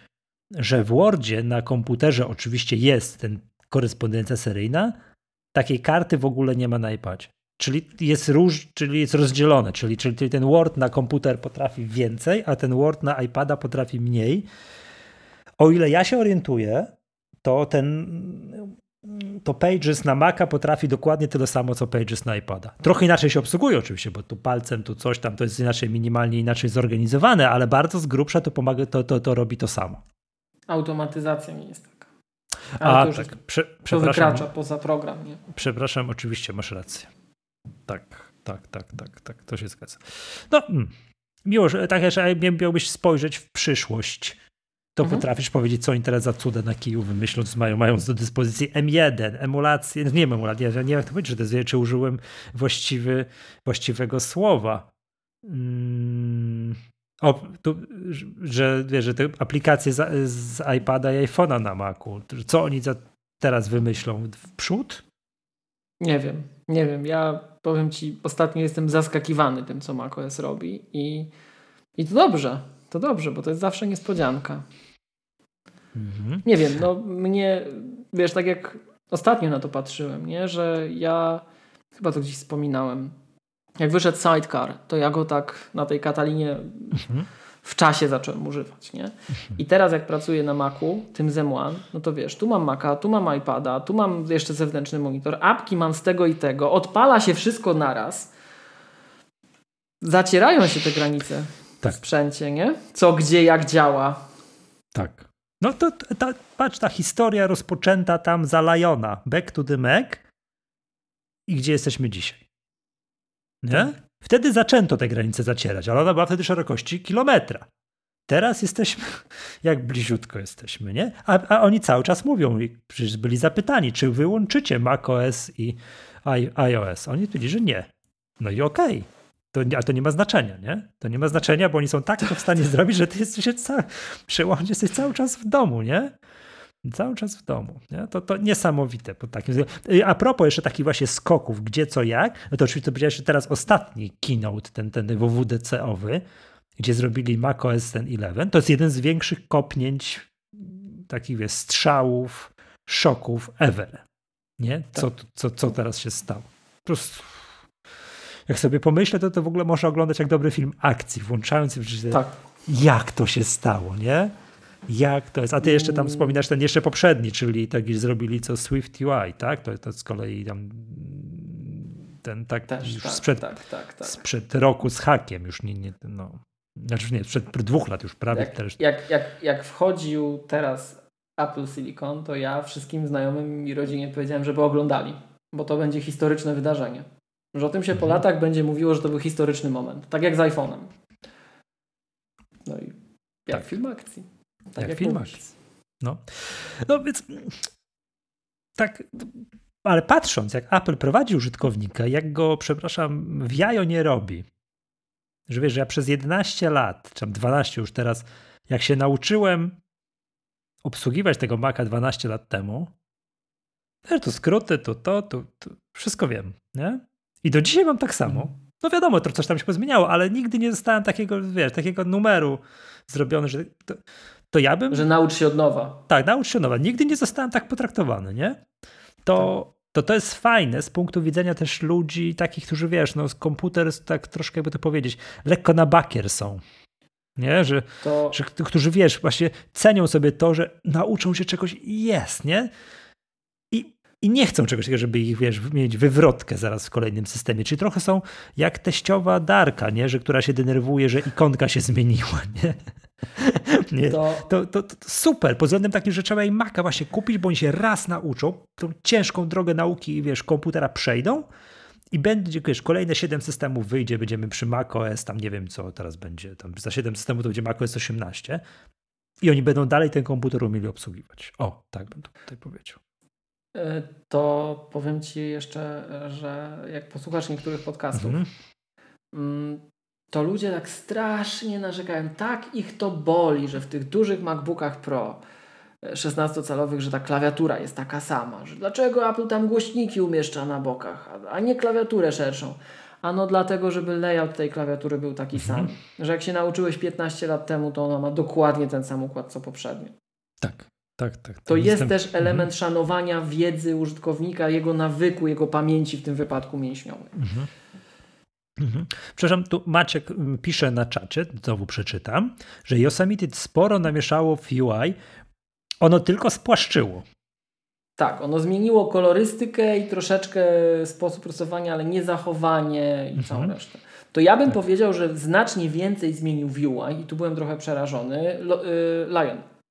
Lion dodał te wszystkie popowery, które były charakterystyczne dla interfejsów wcześniej kojarzonych z dotykowymi, co sprawiło, że po pierwsze trochę inaczej się accessibility zachowało UI scripting i to było coś, co przyznam szczerze mnie na początku tak yy, trochę przerażało.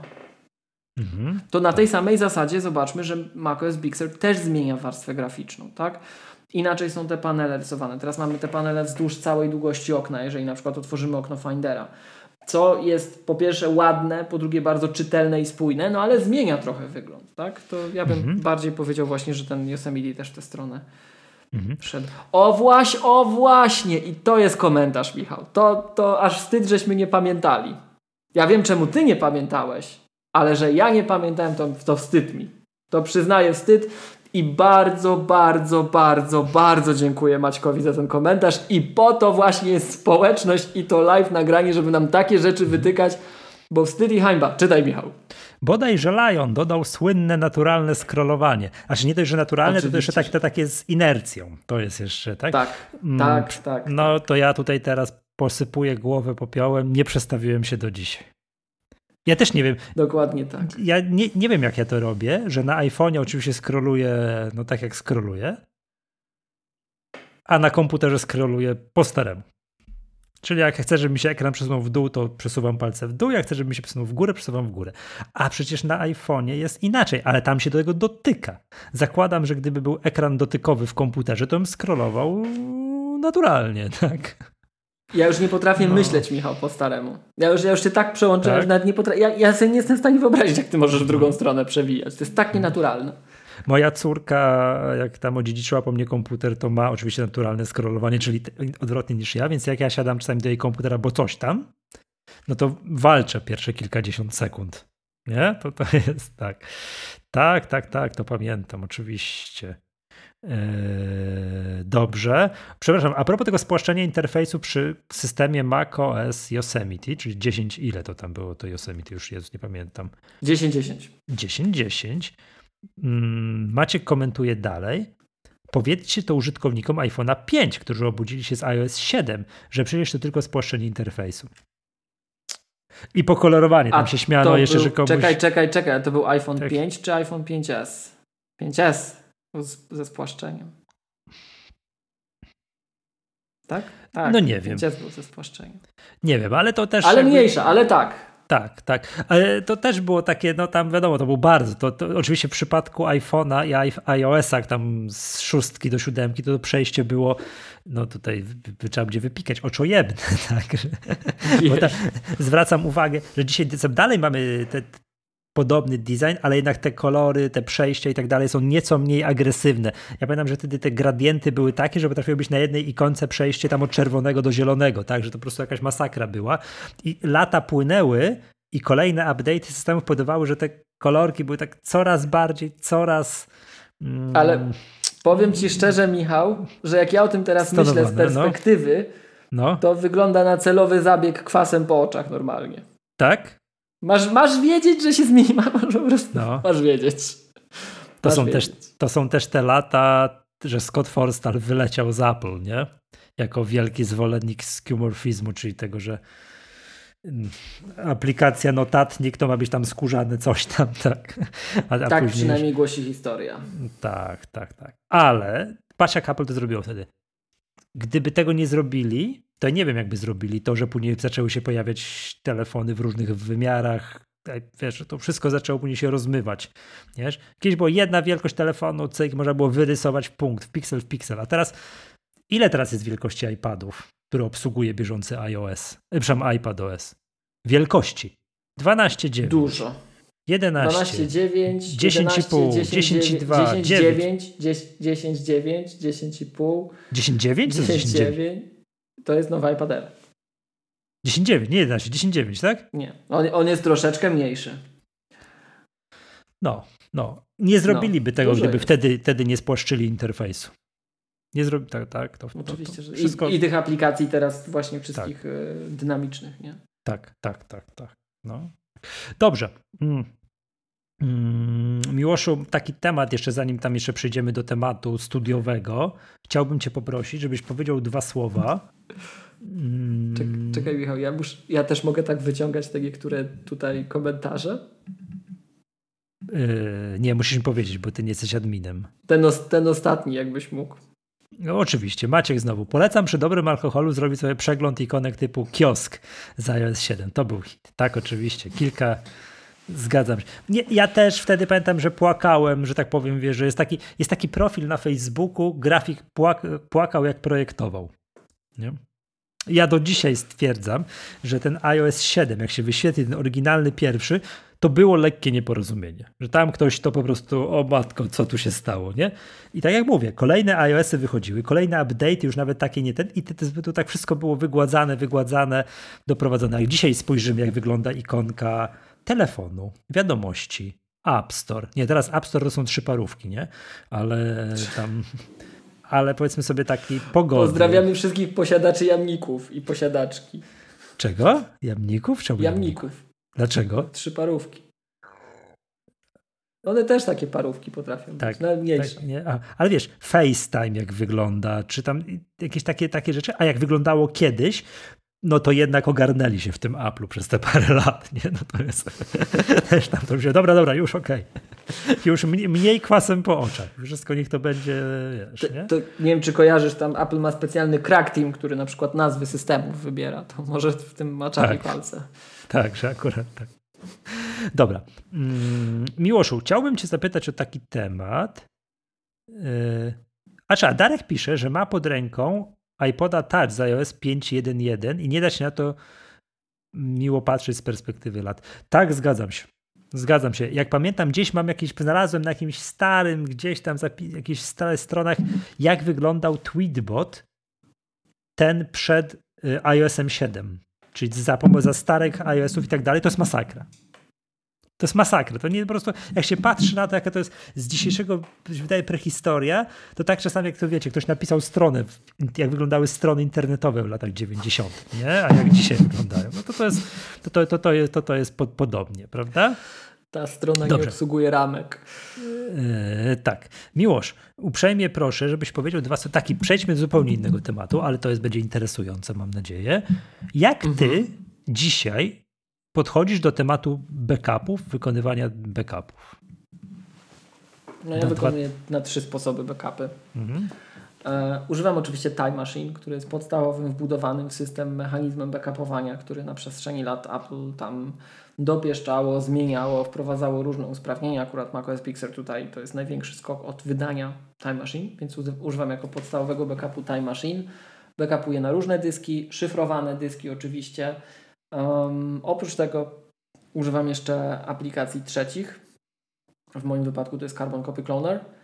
Co się zmieniło na przestrzeni lat, bo kiedyś używałem SuperDupera, ale ta przesiadka mm, na APFS i na kolejne odsłony tego, co APFS sobą mm. reprezentuje w kolejnych wersjach systemu, to muszę przyznać, że Carbon Copy Cloner dużo wdzięczniej walczy bo nie mogę powiedzieć, że obydwa systemy, obydwa programy i SuperDuper i Carbon Copy Cloner naprawdę fajnie to przeszły, ale Carbon Copy Cloner zdecydowanie bardziej wdzięcznie się przewraca, powiedziałbym tak.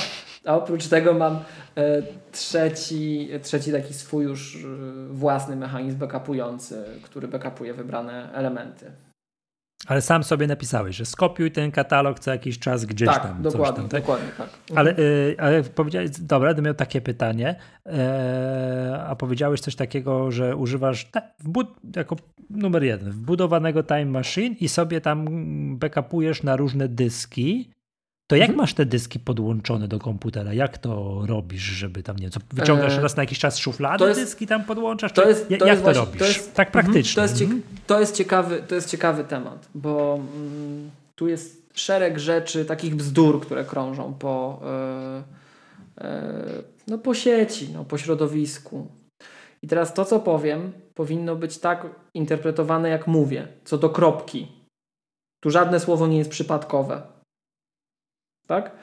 E, na dzień dzisiaj ja backupuję generalnie tak, że ja mam jeden dysk podłączony do matrycy, z którą pracuję.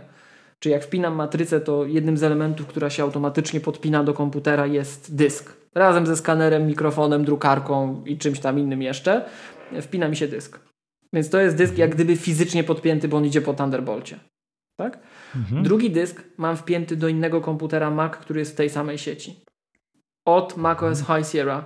Apple umożliwia wykorzystanie komputera z konsumencką wersją macOS, już nie z macOS Server, e, który jest w danej sieci, jako target hosta dla docelowego hosta, docelowej maszyny udostępniającej zasoby Time Machine. No I teraz dlaczego tak jest? I dlaczego ja tak mam zrobione?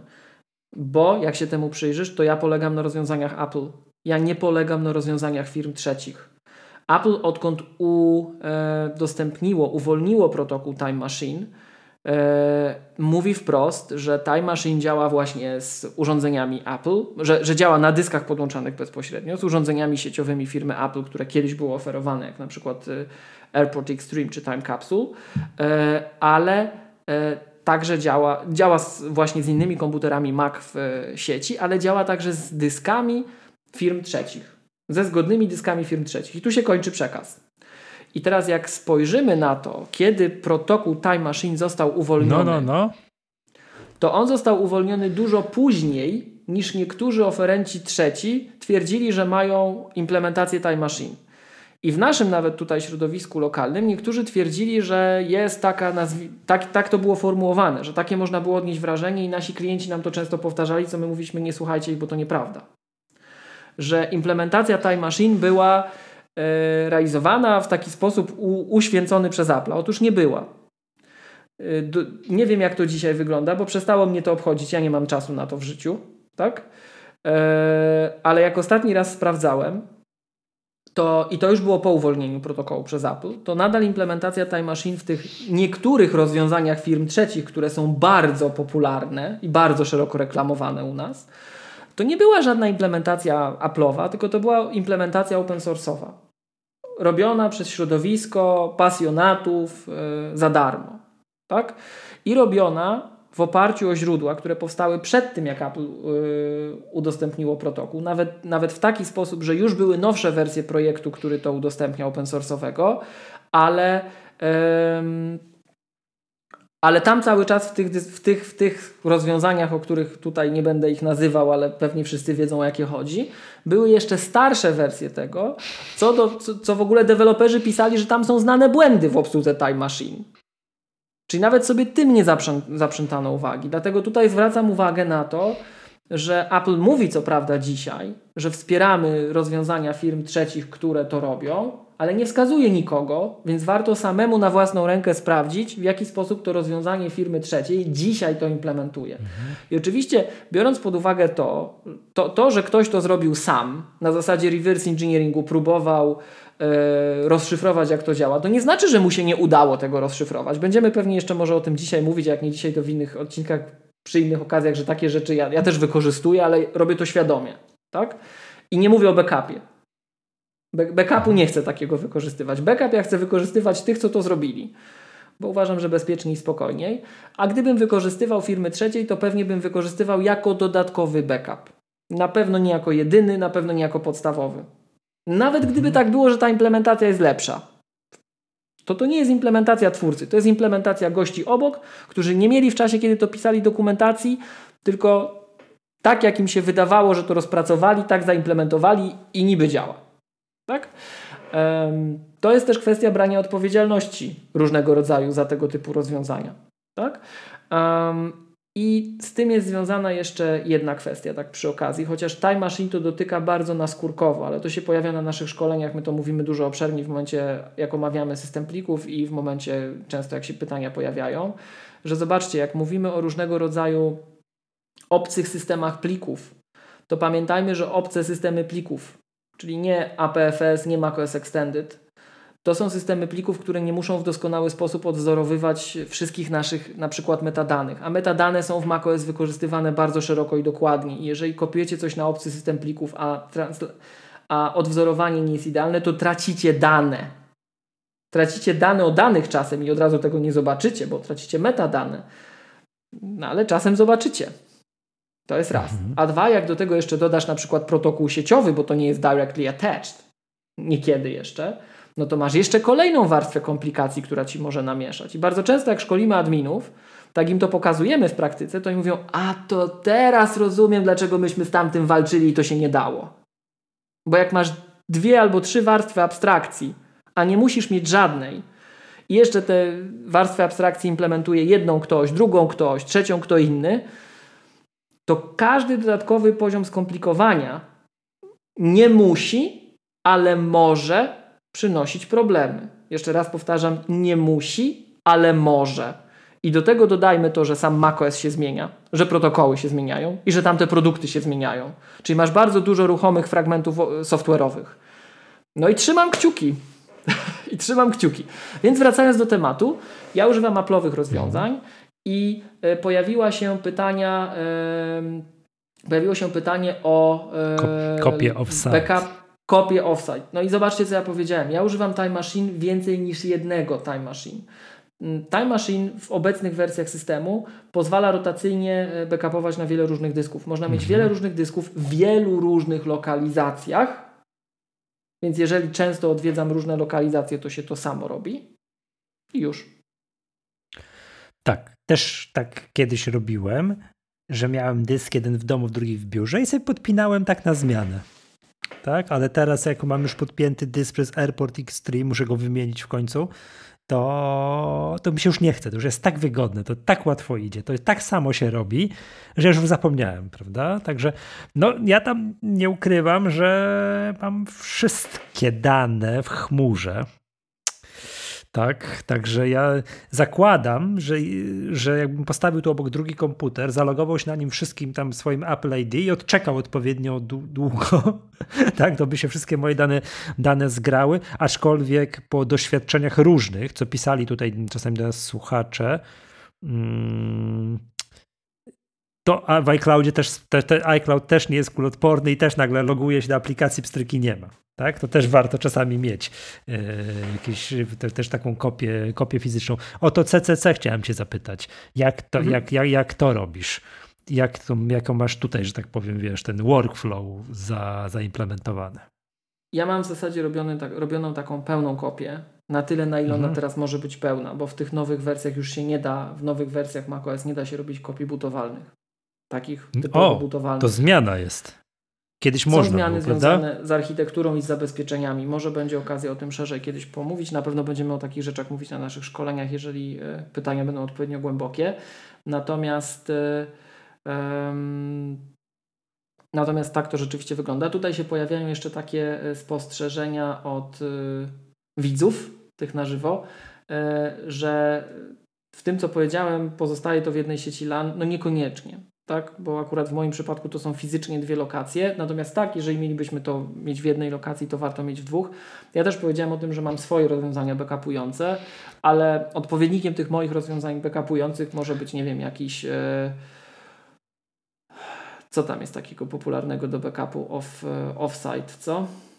Backblaze, tak, na przykład. Tego typu rzeczy, które wysyłają z jednej lokacji do drugiej, no jest trochę tych rozwiązań. Jeżeli komuś zależy, można oczywiście to robić, tak? czy mieć jakieś inne, innego rodzaju mechanizmy synchronizacji backupów. I mówiąc to, warto jeszcze na przykład odnieść się do tego, Michał, co Ty powiedziałeś, bo Ty powiedziałeś, że Ty masz dane w chmurze. To ja niestety muszę to powiedzieć, nie gniewaj się, że chmura to nie jest backup. Bo backup, prawdziwy backup chroni Cię przed Twoim błędem. A jeżeli sobie coś skasujesz, mhm. to ja wiem, że iCloud ma te 30 dni tam wstecz, tak? Ale on ma 30 dni wstecz a mm, co skasujesz, to skasujesz. Tu jeszcze Piotr Gawron mówi o protokole AirSync. Tutaj protokół AirSync to jest podobna historia, na to też zwróćmy uwagę, jak rozmawiamy. Protokół AirSync to jest podobna historia, jak na przykład implementację mm, bardzo wielu komponentów yy, systemowych macOS. AirSync, który jest dostarczany z macOS, jest przestarzały. Nie warto się o niego opierać. Można skorzystać z zewnętrznie instalowanego AirSynca, na przykład AirSynca dostarczanego przez e, no chociażby MacPorts, tak? E, I żeby było śmieszniej, ten AirSync, który jest dostarczany z macOS aktualnie, to jest AirSync, który jest zbagowany i niepoprawnie przenosi rozszerzone metadane Apple. Więc warto mieć nowszego AirSynca. Mhm. To jest Darek. To wynika ze względów licencyjnych. Pyta coś takiego, czy z praktycznego punktu widzenia warto podpiąć dysk po USB do AirPort Extreme i robić ten backup po sieci, będzie pewnie wolniej, ale czy odpowiednio skutecznie? No ja tak robię właśnie. Wiesz, ja nie mam żadnego zewnętrznego monitora, do którego mam podpięty, ty już ty tak masz, tak? Do tego powiedzmy sobie mhm. LG-ka, tego ultrafajna masz tam, on ma tych wejść, tam tam Thunderboltowych kilka i robi ci za takiego huba i masz tam podpięte, na przykład rozumiem ten ekstra dysk, po którym sobie robisz, na który robisz tę tą kopię, więc masz de facto fizyczne połączenie między komputerem a tym dyskiem, tak? Bo masz komputer, tak. z, kompu z, komputera kabelek do monitora, z monitora do dysku i to wszystko idzie po kabelku bardzo szybko. A ja mam po Mm, po, po powietrzu, tak? bo jest z komputera przez powietrze do airporta i z airporta po kablu do, już oczywiście to jest wpięty po USB do, mm, do dysku. No niesamowicie wolno to działa. Tak? Pierwszy raz. Pierwszy raz, jak się trzeba było to zrobić, no to trzeba było, musiałem go na noc zostawić i to tak trwa bardzo, bardzo długo, tak? Ale później te y. kolejne kopie trwają krótko, pod warunkiem, że się odpowiednio często w domu ten komputer otwieram i włączam on zdąży zrobić. Zdarza się tak czasami, że tydzień, dwa nie robię kopii w domu, bo coś. to wtedy jak on nazbiera mm. danych, bo on robi te kopie, to, to już lokalnie, te, jak to się nazywa, migawki lokalne i on to na dysku migawki zapisuje wypycha, tak. i jak już w końcu zobaczy Wi-Fi i ten dysk i go tam wypycha, no to też mu zajmuje dłuższą chwilę, prawda? Ale wtedy jest masakra. Zgadzam się, jest masakra. Tu warto no. zwrócić uwagę na trzy aspekty. E, po pierwsze, wygoda tego rozwiązania, o którym ty, Michał, mówisz, wynika z tego, że jest to bezprzewodowe. E, no po prostu, tak? To jest najfajniejsze w przypadku laptopów. Mhm. Bezprzewodowe, nie trzeba się niczym przejmować, on się backupuje kiedy tylko może, mm, oportunistycznie.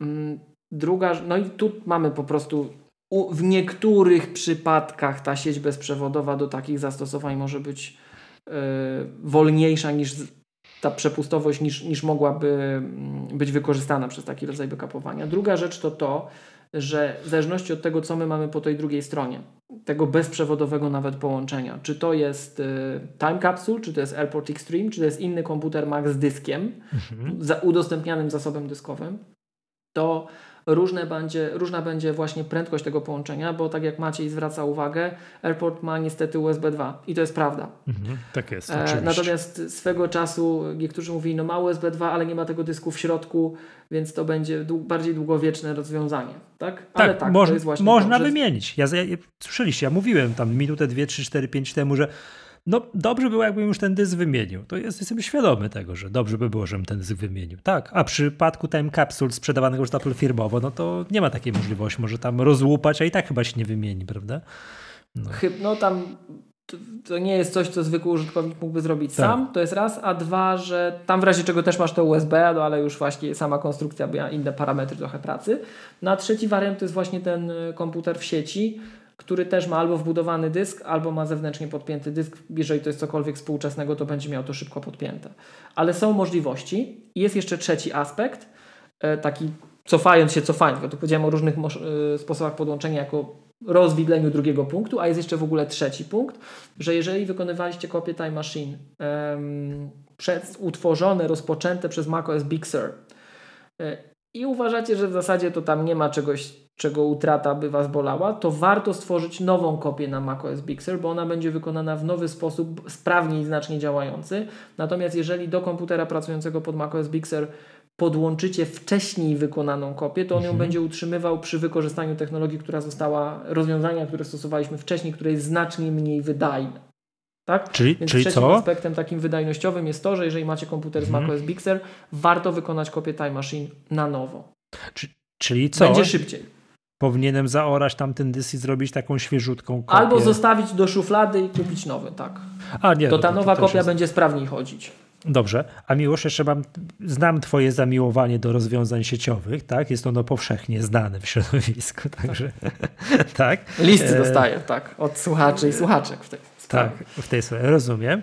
Mm, no bo co tu dużo mówić, ja ten iCloud wykorzystuję bardzo, Między innymi po to, żeby synchronizować dane między komputerem a na przykład iPadem. I upajam się tym, że y, logując się, znaczy siadając do iPada mam dostęp do, wiesz, do biurka, do dokumentów i otwieram jakiś plik, sobie bzd, ściągam i tak dalej, jest to fantastyczne, tak? To jak ty mhm. podchodzisz, skoro ty tego nie masz, zakładam, tak, że twoja tutaj polityka prywatności K7 nie przewidziała synchronizacji tych danych Aha, przy, przy, przez, sposób, no. przez, przy, przez serwery w Stanach, nie? Mm, to jak podchodzisz do backupu na przykład tego, co masz na iPadzie, a ty cenisz, a przepraszam, widziałeś plotki o, że ma być terabajtowy iPhone 13? No ja już się ślinię, ja już się ślinię. Ja przede wszystkim rzeczywiście przechowuję dane na urządzeniach. Po drugie, mhm. y, jeżeli już muszę wykonywać backup, no i kopię, kopię wykonuję na urządzeniach. I w sensie teraz iPhone'a no. kopiuję na Macu na przykład, tak? Okej. Okay. Aha, czyli jak robisz backup tego, właśnie miałem dokończyć pytanie, robisz backup tego iPhone'a tudzież iPada, to podłączasz go fizycznie kablem do komputera? Do i Maca i zrzucam, o, tak. Boż. To musisz mieć duże dyski w tym komputerze. Czy znaczy tak to dalej. można wyciągnąć na zewnątrz, ale jest to skomplikowane, typowo tak, trzeba mieć duży dysk. Eee, natomiast jest jeszcze trzecia kwestia, E, jak dane wykorzystujemy na samym, u, na samym urządzeniu i te kluczowe dane, z którymi ja pracuję na urządzeniach iOS, ja je wyciągam e, także z poziomu samego urządzenia iOS na zewnętrzne mm, dyski. To jest to, dlaczego ja tak bardzo kocham Downcasta. bo Downcast to jest jedyna z tych aplikacji, które ja znam, cywilizowana aplikacja podcastowa, mhm. która, która mi pozwala moimi danymi zarządzać, mieć nad nimi kontrolę, korzysta z file providera. Ja mogę sobie z poziomu Downcasta te odcinki, które pobrałem, mogę zarówno dodawać do Downcasta, jak i wyciągać z Downcasta pobrane fajnie automatycznie przesłuchane przeze mnie mm, audycje, yy, czy wideo, czy audio, wysyłać od razu na przykład na serwer jakiś, tak? I archiwizujesz to, Boże drogi, lokalnie? Tak. No Maggatkę na przykład archiwizuję, no. No bardzo słusznie, to ja też archiwizuję, to ty też archiwizuj no. i poprośmy jeszcze. To mamy backup wtedy. Z pięciu słuchaczy poprośmy, żeby archiwizowali naszych Albo słuchaczki. Coś, albo słuchaczki, jakby się coś wzięło i wiadomo. Nie? Tak, tak, oczywiście. To ja, ja odcinki, ale przyznaję się bez bicia. Tych garaż bandów, wszystkiego i tak dalej, to historii już nie ma. Mam już tylko gotowe MP3 poarchiwizowane wszystkie. Oczywiście one są cały czas na serwerze. Tak, że jak ktoś sobie dzisiaj zacznie słuchać Maggatki, to może od pierwszego do teraz tego 200 któregoś odcinka wszystko ściągnąć, to wszystko jest, tak? Ale gdyby szlak trafił ten serwer, to chyba też mam gdzieś. Nie? To, to ty też miej. Bardzo cię proszę. Tak. No dobrze. Teraz no widzisz, to... teraz już nas będzie internet backupował. Tak. Słuchacze tak, i słuchaczki, klubowicze i klubowiczki. Podobno coś, wiesz, internet nie zapomina. Jest takie sformułowanie. Jakbyś chciał coś skasować z internetu, to to już nie jest takie proste, bo zawsze ktoś coś będzie miał, nie? No, no także. No dobrze, okej, okay, to tutaj, podło... tutaj jeszcze odpowiem na komentarz Grzegorza, który tak, jak podłączyłem starą kopię Time Machine do Big Sur, żeby kontynuować backup, mielił półtorej godziny, nic nie zrobił, zaorałem i zrobiłem nową. E, to moje doświadczenie w tym temacie jest różne. To znaczy takie, jak ten moment przejścia z Kataliny na Big Sur i mm, co zrobił Time Machine, to mielił, mielił i przemielił i strasznie długo to trwało, ale zrobił nową kopię Time Machine, czyli dał radę. A drugie jest takie, że Time Machine to, to nie jest tak, że warto mieć gdzieś jeszcze jakąś kopię, bo to nie jest takie, to, to znowu użyć się drugiego sformułowania, kuloodporne, bo też się potrafi wziąć i roztegesować, tak? I przestać działać i... Eee to tutaj podpowiedzmy, że właśnie te zmiany, które wprowadza macOS Big Sur, one mają, one mają za zadanie uodpornić te kopie Time Machine. Nie tylko sprawiają, że to jest szybsze, ale to powinno być znacznie bardziej odporne na, e, mhm. na upływ czasu. Okej, okay. tak, tak, tak, tak, tak, tak, że tam się coś zgadza się. Dobrze. E, Miłoszu, to chciałbym, żebyśmy przeszli do ostatniej części odcinka, prawdopodobnie najdłuższej. Nagrywamy już ile? Godz, półtorej godziny? Oj, będzie? czuję presję. Tak. Mhm. O pierwszy chciałbym, żebyś opowiedział, jako tutaj człowiek najbardziej rzeczy świadom w Polsce, o pierwszych aplowskich studiach. Które, mo które można w końcu będzie w Polsce tak, odbyć. Okay. Które będzie, tak. będzie można w Polsce odbyć. Jak się nazywają te studia? Czego się tam użytkownik nauczy, gdzie te studia można, można odbyć i dlaczego nie ma jeszcze zniżki na hasło Magatka, Magatka Plus. Widzę, że tutaj, Michał, znowuż presja jest wywierana. Presja, presja ma sens, mówię ci. Wiesz, to... Presja. No tak, no tak. Okej. Okay. To po kolei. Mhm. Jak słuchacze zapewne kojarzą, e, K7 jest Apple Authorized Training Providerem. Jesteśmy autoryzowanym dostawcą e, szkoleń Apple. E, prowadzimy autoryzowane szkolenia Apple, zatrudniamy certyfikowanych przez Apple trenerów. No i widzieliśmy, że jest pewna luka na polskim rynku, taka luka mm, kilkupoziomowa. Z jednej strony jest problem z dostępem do takiej faktycznej, technicznej wiedzy Apple'owej, z drugiej strony jest problem na rynku pracy. Brakuje specjalistów, którzy się na tym znają. Bardzo brakuje. E, no i rozglądaliśmy się za tym, jak można ten temat zmienić. Choćby to przecież, co my tu, Michał, też robimy w klubie mhm. Maggatki, to, że my poszerzamy dostęp do tych naszych szkoleń, to też jest element takiej aktywizacji, pobudzenia środowiska, podniesienia poziomu wody dla wszystkich, żeby ten poziom był wyższy.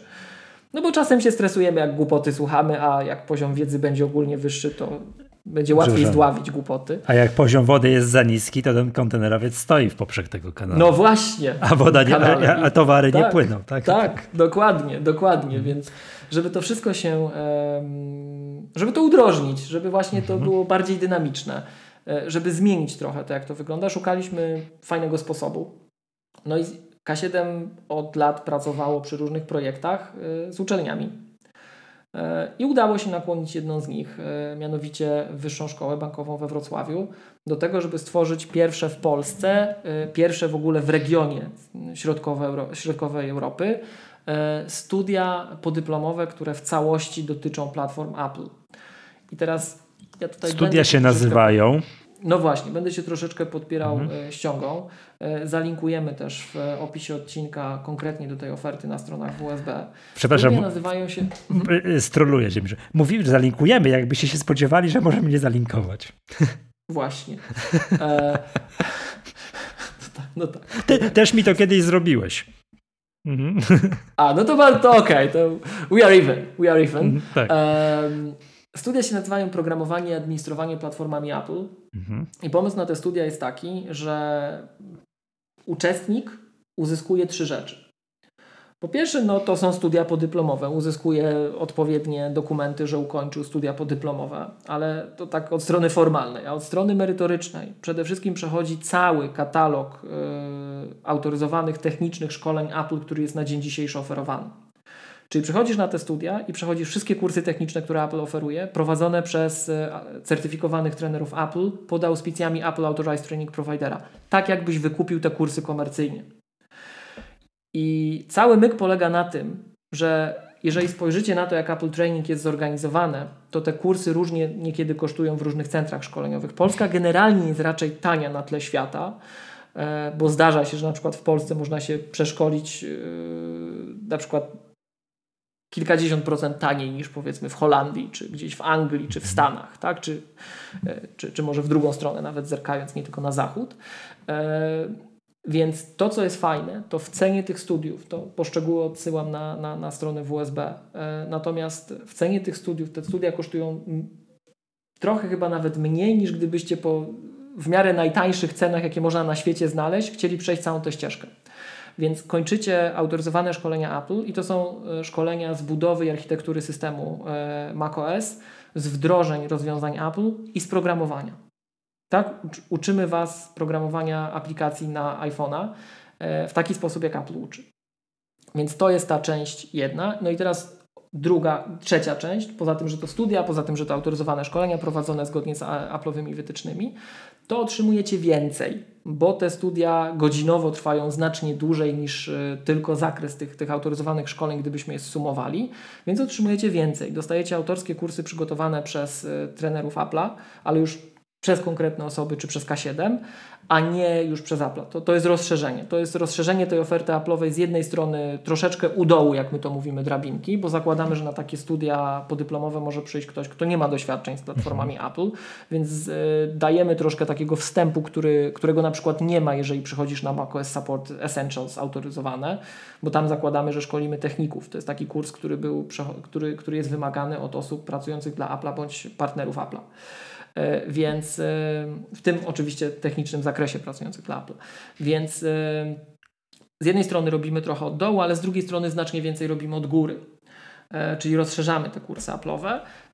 No i oprócz tego też z racji tego, że K7 jest również partnerem Claris, a Claris to jest spółka córka Apple zajmująca się usprawnianiem pracy organizacji i biznesu. FileMaker. Mamy też tak, mamy też szkolenia mhm. właśnie e, z FileMakera jako centrum e, też treningowe Claris. E, I mamy trochę takich kursów, które wychodzą, które to wszystko spinają. Czyli będziemy na przykład też pokazywali automatyzację, która historycznie była na kursach autoryzowanych, ale z racji tego, że kursy autoryzowane podlegają tej samej presji, o której mówiliśmy w przypadku szkoleń Magatki chociażby, że kurs, książka ma mieć tysiąc stron i nie więcej, bo to już i tak jest za dużo. Na kurs mamy typowo, powiedzmy ten typowo z architektury trzy dni no to e, jeżeli dochodzą nowe istotne dla techników rzeczy, to się czasem część tych już mniej istotnych dzisiaj wycina. Dlatego jeżeli ktoś przychodził na szkolenie autoryzowane powiedzmy na przestrzeni 4 lat, to samo szkolenie autoryzowane i system się zmienia i on 4 lata odbywa, rok po roku to samo, to on, to on siłą rzeczy się więcej dowiedział. Bo szkolenie zawsze trwa tyle samo, zmienia się system, więc tych starszych rzeczy, tej architekt, tych, tych podstaw, które już dzisiaj nie podkreślamy aż tak, dzisiaj już nie poruszamy. No i historycznie w tych kursach dotyczących platformy Mac Apple miało lata, lata, lata, lata temu automatyzację. Dzisiaj już na to nie ma miejsca. Dzisiaj są bardziej istotne rzeczy, które technicy muszą umieć na pierwszej linii wsparcia. Tak? Więc y, no my to nadrabiamy. My wiemy, co się przydaje, co jest potrzebne i to dokładamy. Y, więc to jest ten trzeci aspekt. Tak? Czyli to są studia podyplomowe, takie prawdziwe studia, ale one są zorientowane tylko i wyłącznie na Apple. To nie jest tak, że Apple jest przylepiony do jakichś innych kursów, tylko przechodzimy tego Apple'a z każdej strony, oglądamy. E, I tak jak wspomniałem, brakuje w tej chwili na rynku e, specjalistów, którzy się na tym znają. E, I jak przypuszczam, że jakbym tak Cię Michał zapytał, kogo najbardziej brakuje z takiej Apple'owej tutaj wiedzy, tak jak powiedziałem, tam są kursy z programowania, z wdrożeń, z architektury, z automatyzacji, jest też FileMaker. Kogo brakuje? To, to co byś powiedział? Na kogo najbardziej brakuje? Od strony biznesu? Kogo najbardziej... Wydaje mi się, że brakuje Yy, no. Od strony, moim zdaniem, a programistów to tam potrafią aplikacje napisać, a dwa takich ludzi, co to wiesz, firma chce przejść na Maców, na Maki, tych Maców jest tam stoi i to jest potrzebny spec IT, który to wszystko ogarnie, wdroży, przeszkoli od, od, nie wiem, od handlowców po, przez sekretarki po prezesów i tak dalej, że takich ludzi i wiesz, tam sieć wewnątrz, że to wszystko, że to wszystko zorganizuje, że wszyscy będą, wiesz, potrafili pracować na legalnym sprzęcie, oprogramowaniu i tak dalej, i tak dalej, nie? że takich rzeczy. Przynajmniej mogę być pytanie takich, na, takich jak klasyczny student aha, na wagę. Aha. Ile tego będzie tak godzinowo, ile tam wiesz, tygodni, godzin, tak jak to często się spotykamy eee... i tak dalej. Dobra, wiesz co, to ja sobie muszę otworzyć ściągę, mhm. bo tego nie pamiętam tak z głowy. Eee... Godzin jest około 200. Mhm. Ile to semestrów jest rozłożone? Na ile to jest Dwa semestry okay. i chyba około 20, nie, przepraszam, godzin, dokład, mam dokładne dane. Mhm. 9 miesięcy nauki, 176 godzin, 11 zjazdów, dwa semestry.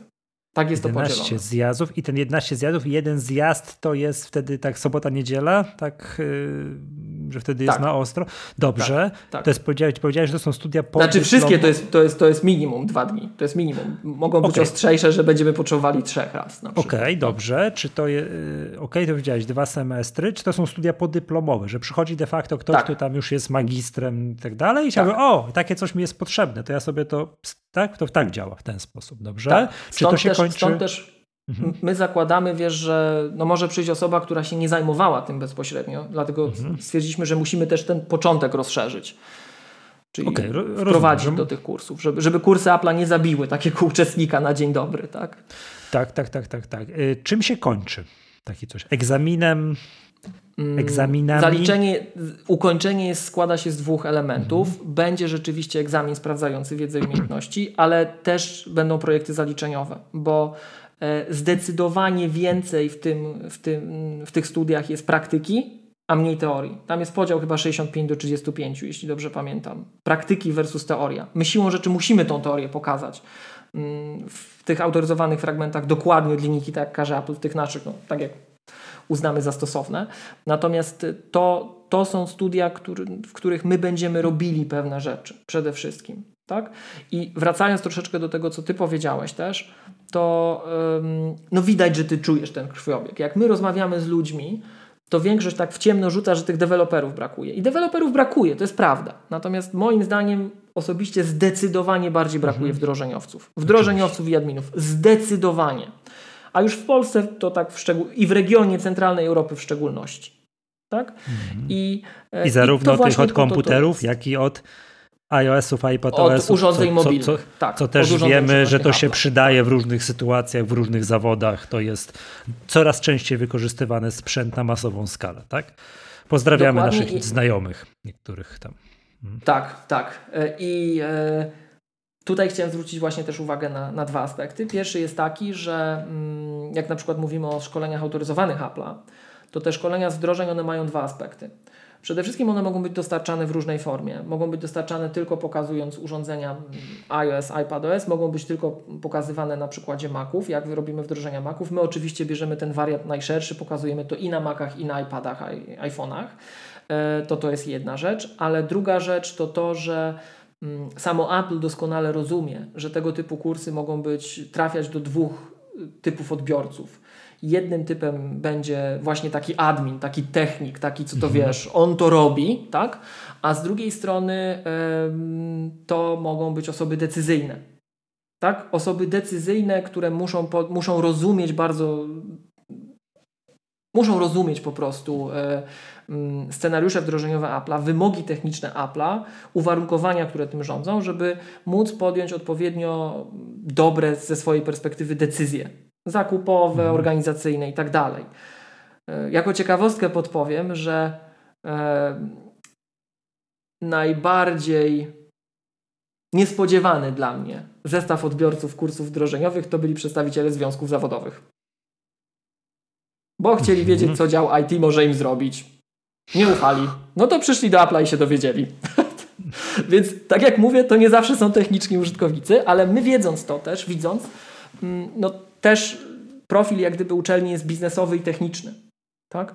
Więc yy, też to widzimy. I widzimy, że właśnie tych wdrożeniowców brakuje.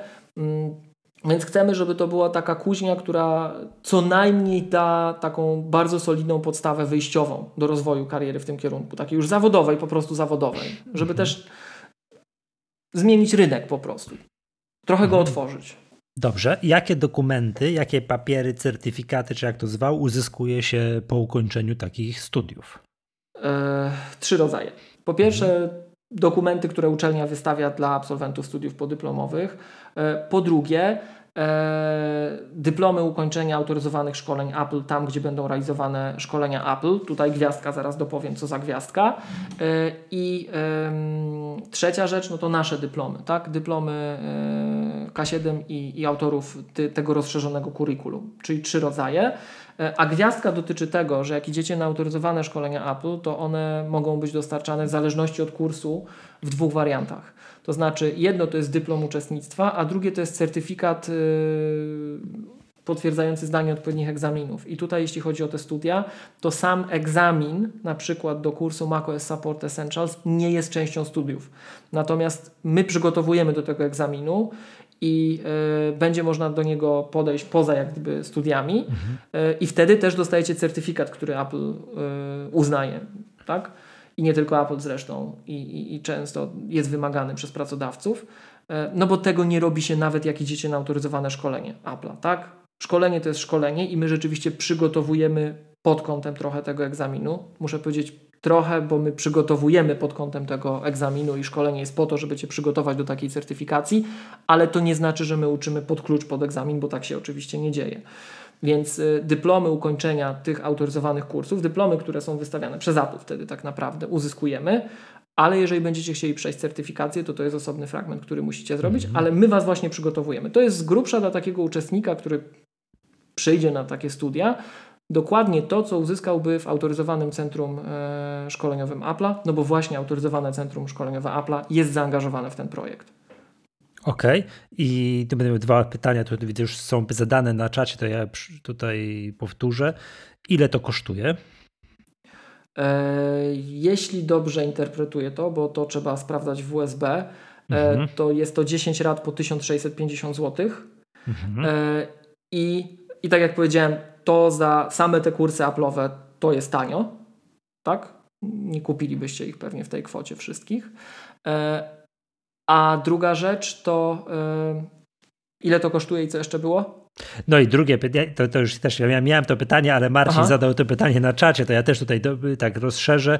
W dzisiejszej pandemicznej rzeczywistości, jak te zajęcia się odbywają i po pierwsze, kiedy miałyby szansę ruszyć, gdyby się z, doszły do skutku, to kiedy są pierwsze zajęcia?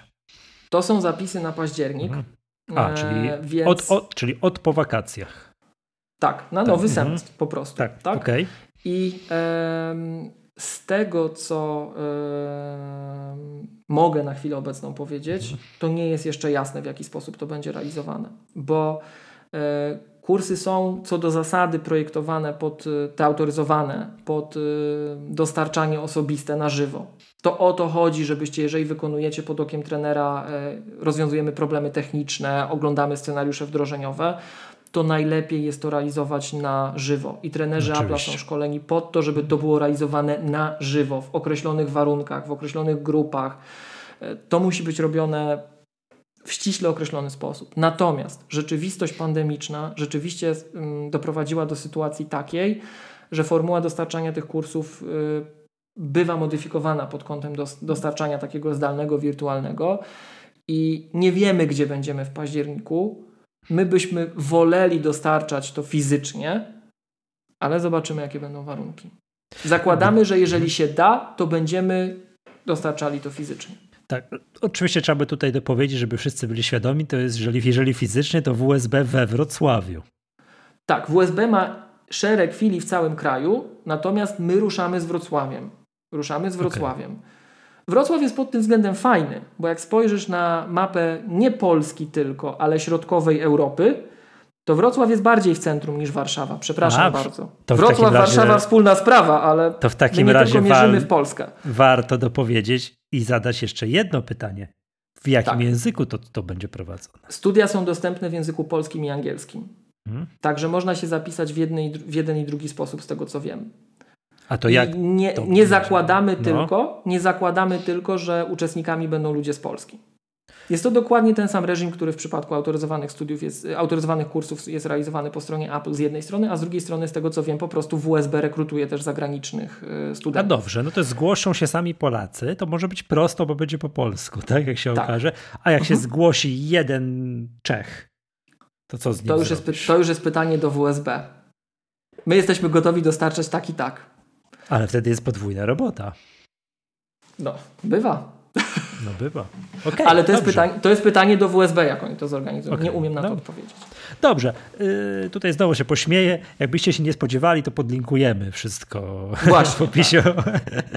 w opisie odcinka i zakładam ten program. Także może, może sobie tak wziąć paluszkiem, przeskrolować dokładny program, to tam jest już opisane, prawda? Bo to jest jakby najważniejszy. Ten zakres merytoryczny taki, że ktoś chciałby, dobra, OK? To, tak. tu jest, to, tam, to tam już, to, to już jest, tak? Opisanych, może sobie propos, czytać, tak? Yy, jeszcze tych Czech, to podpowiem, mhm. to nigdy nie wiesz, kto nas słucha. E, mhm. K7 jest Apple Authorized Training Providerem dla Polski, Czech i Słowacji, mhm. E, więc my bardzo chętnie mm, zaangażujemy się w podobne projekty także poza granicami Polski, w Czechach i Słowacji jak najbardziej, e, ale w Czechach i na Słowacji. Natomiast jeżeli na przykład właśnie ktoś by chciał też w innym miejscu Polski, to, to ok, ale na razie zaczynamy z tą jedną. To zapraszamy generalnie, jak zwykle, zapraszamy. Natomiast e, zaczynamy z, z WSB. Mhm, bo ta uczelnia okazała się najbardziej taka responsywna i widać, że im zależy na tym, żeby, mm, żeby takie praktyczne rzeczy po prostu wprowadzać do oferty. Co powiem szczerze, mhm. mi trochę zaimponowało podejście. Ja miałem trochę e, takie przeświadczenie, że uczelnie są bardziej skostniałe niekiedy. Okej, okay. Okej, okay, okej. Okay. No, czasy się zmieniają, bardzo dobrze. Eee, dobrze. No dobrze, już ja mam tyle, mam tyle mam pytań o, o, o nowe studia aplowskie, tak? To fajnie, że to się udało zrobić. No i tam mam nadzieję, że to się uda wystartować, bo rozumiem, że się musi jakaś masa krytyczna przekroczyć, odpowiednia liczba studentów. Tak. Zgłosić. Chciałbym tutaj zażartować że, jakby, że, że jak się dogada i się tam z WSB, żeby każdemu uczestnikowi studiów kubeczek Maggatki jeszcze do, dorzucić ekstra do, wiesz, do pakietu. To co tam, wiesz, co uczelnia będzie rozdawać, to jeszcze kubeczek Maggatki, nie? Ale to się musisz dogadać, nie? To tak łatwo, wiesz. Tak, tak, oczywiście, oczywiście. Tak łatwo tego nie zrobimy. Dobrze. Dobrze, Miłosz, to czy mamy jeszcze jakiś temat na dzisiaj, czy to wszystko kącik kulturalny możemy... No kącik o, musi być. Mogę dwa słowa powiedzieć, że to co mówiłem już w tym w części tej, tej, tej, tej nienagrywanej, że prawie mhm. się spóźniłem, prawie coś tam, bo zacząłem Calls oglądać. Czyli to jest okay. po polsku. Jak to jest po polsku, przepraszam? Yy, połączenie oczekujące. Nowy serial na Apple TV Plus. Mm.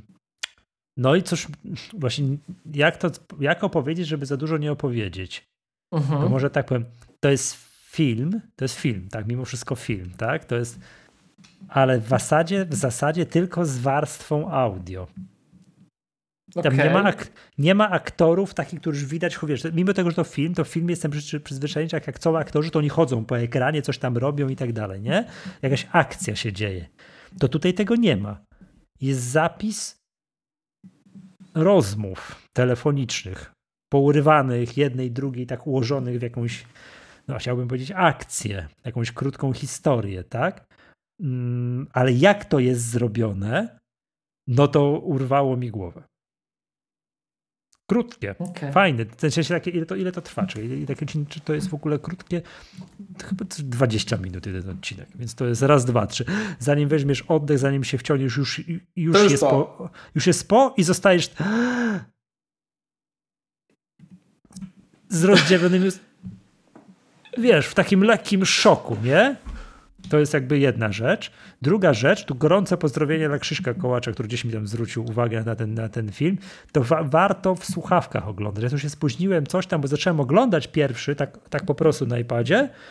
Po 30-40 sekundach zatrzymałem. Zaraz, zaraz, gdzie są moje słuchawki? Nie?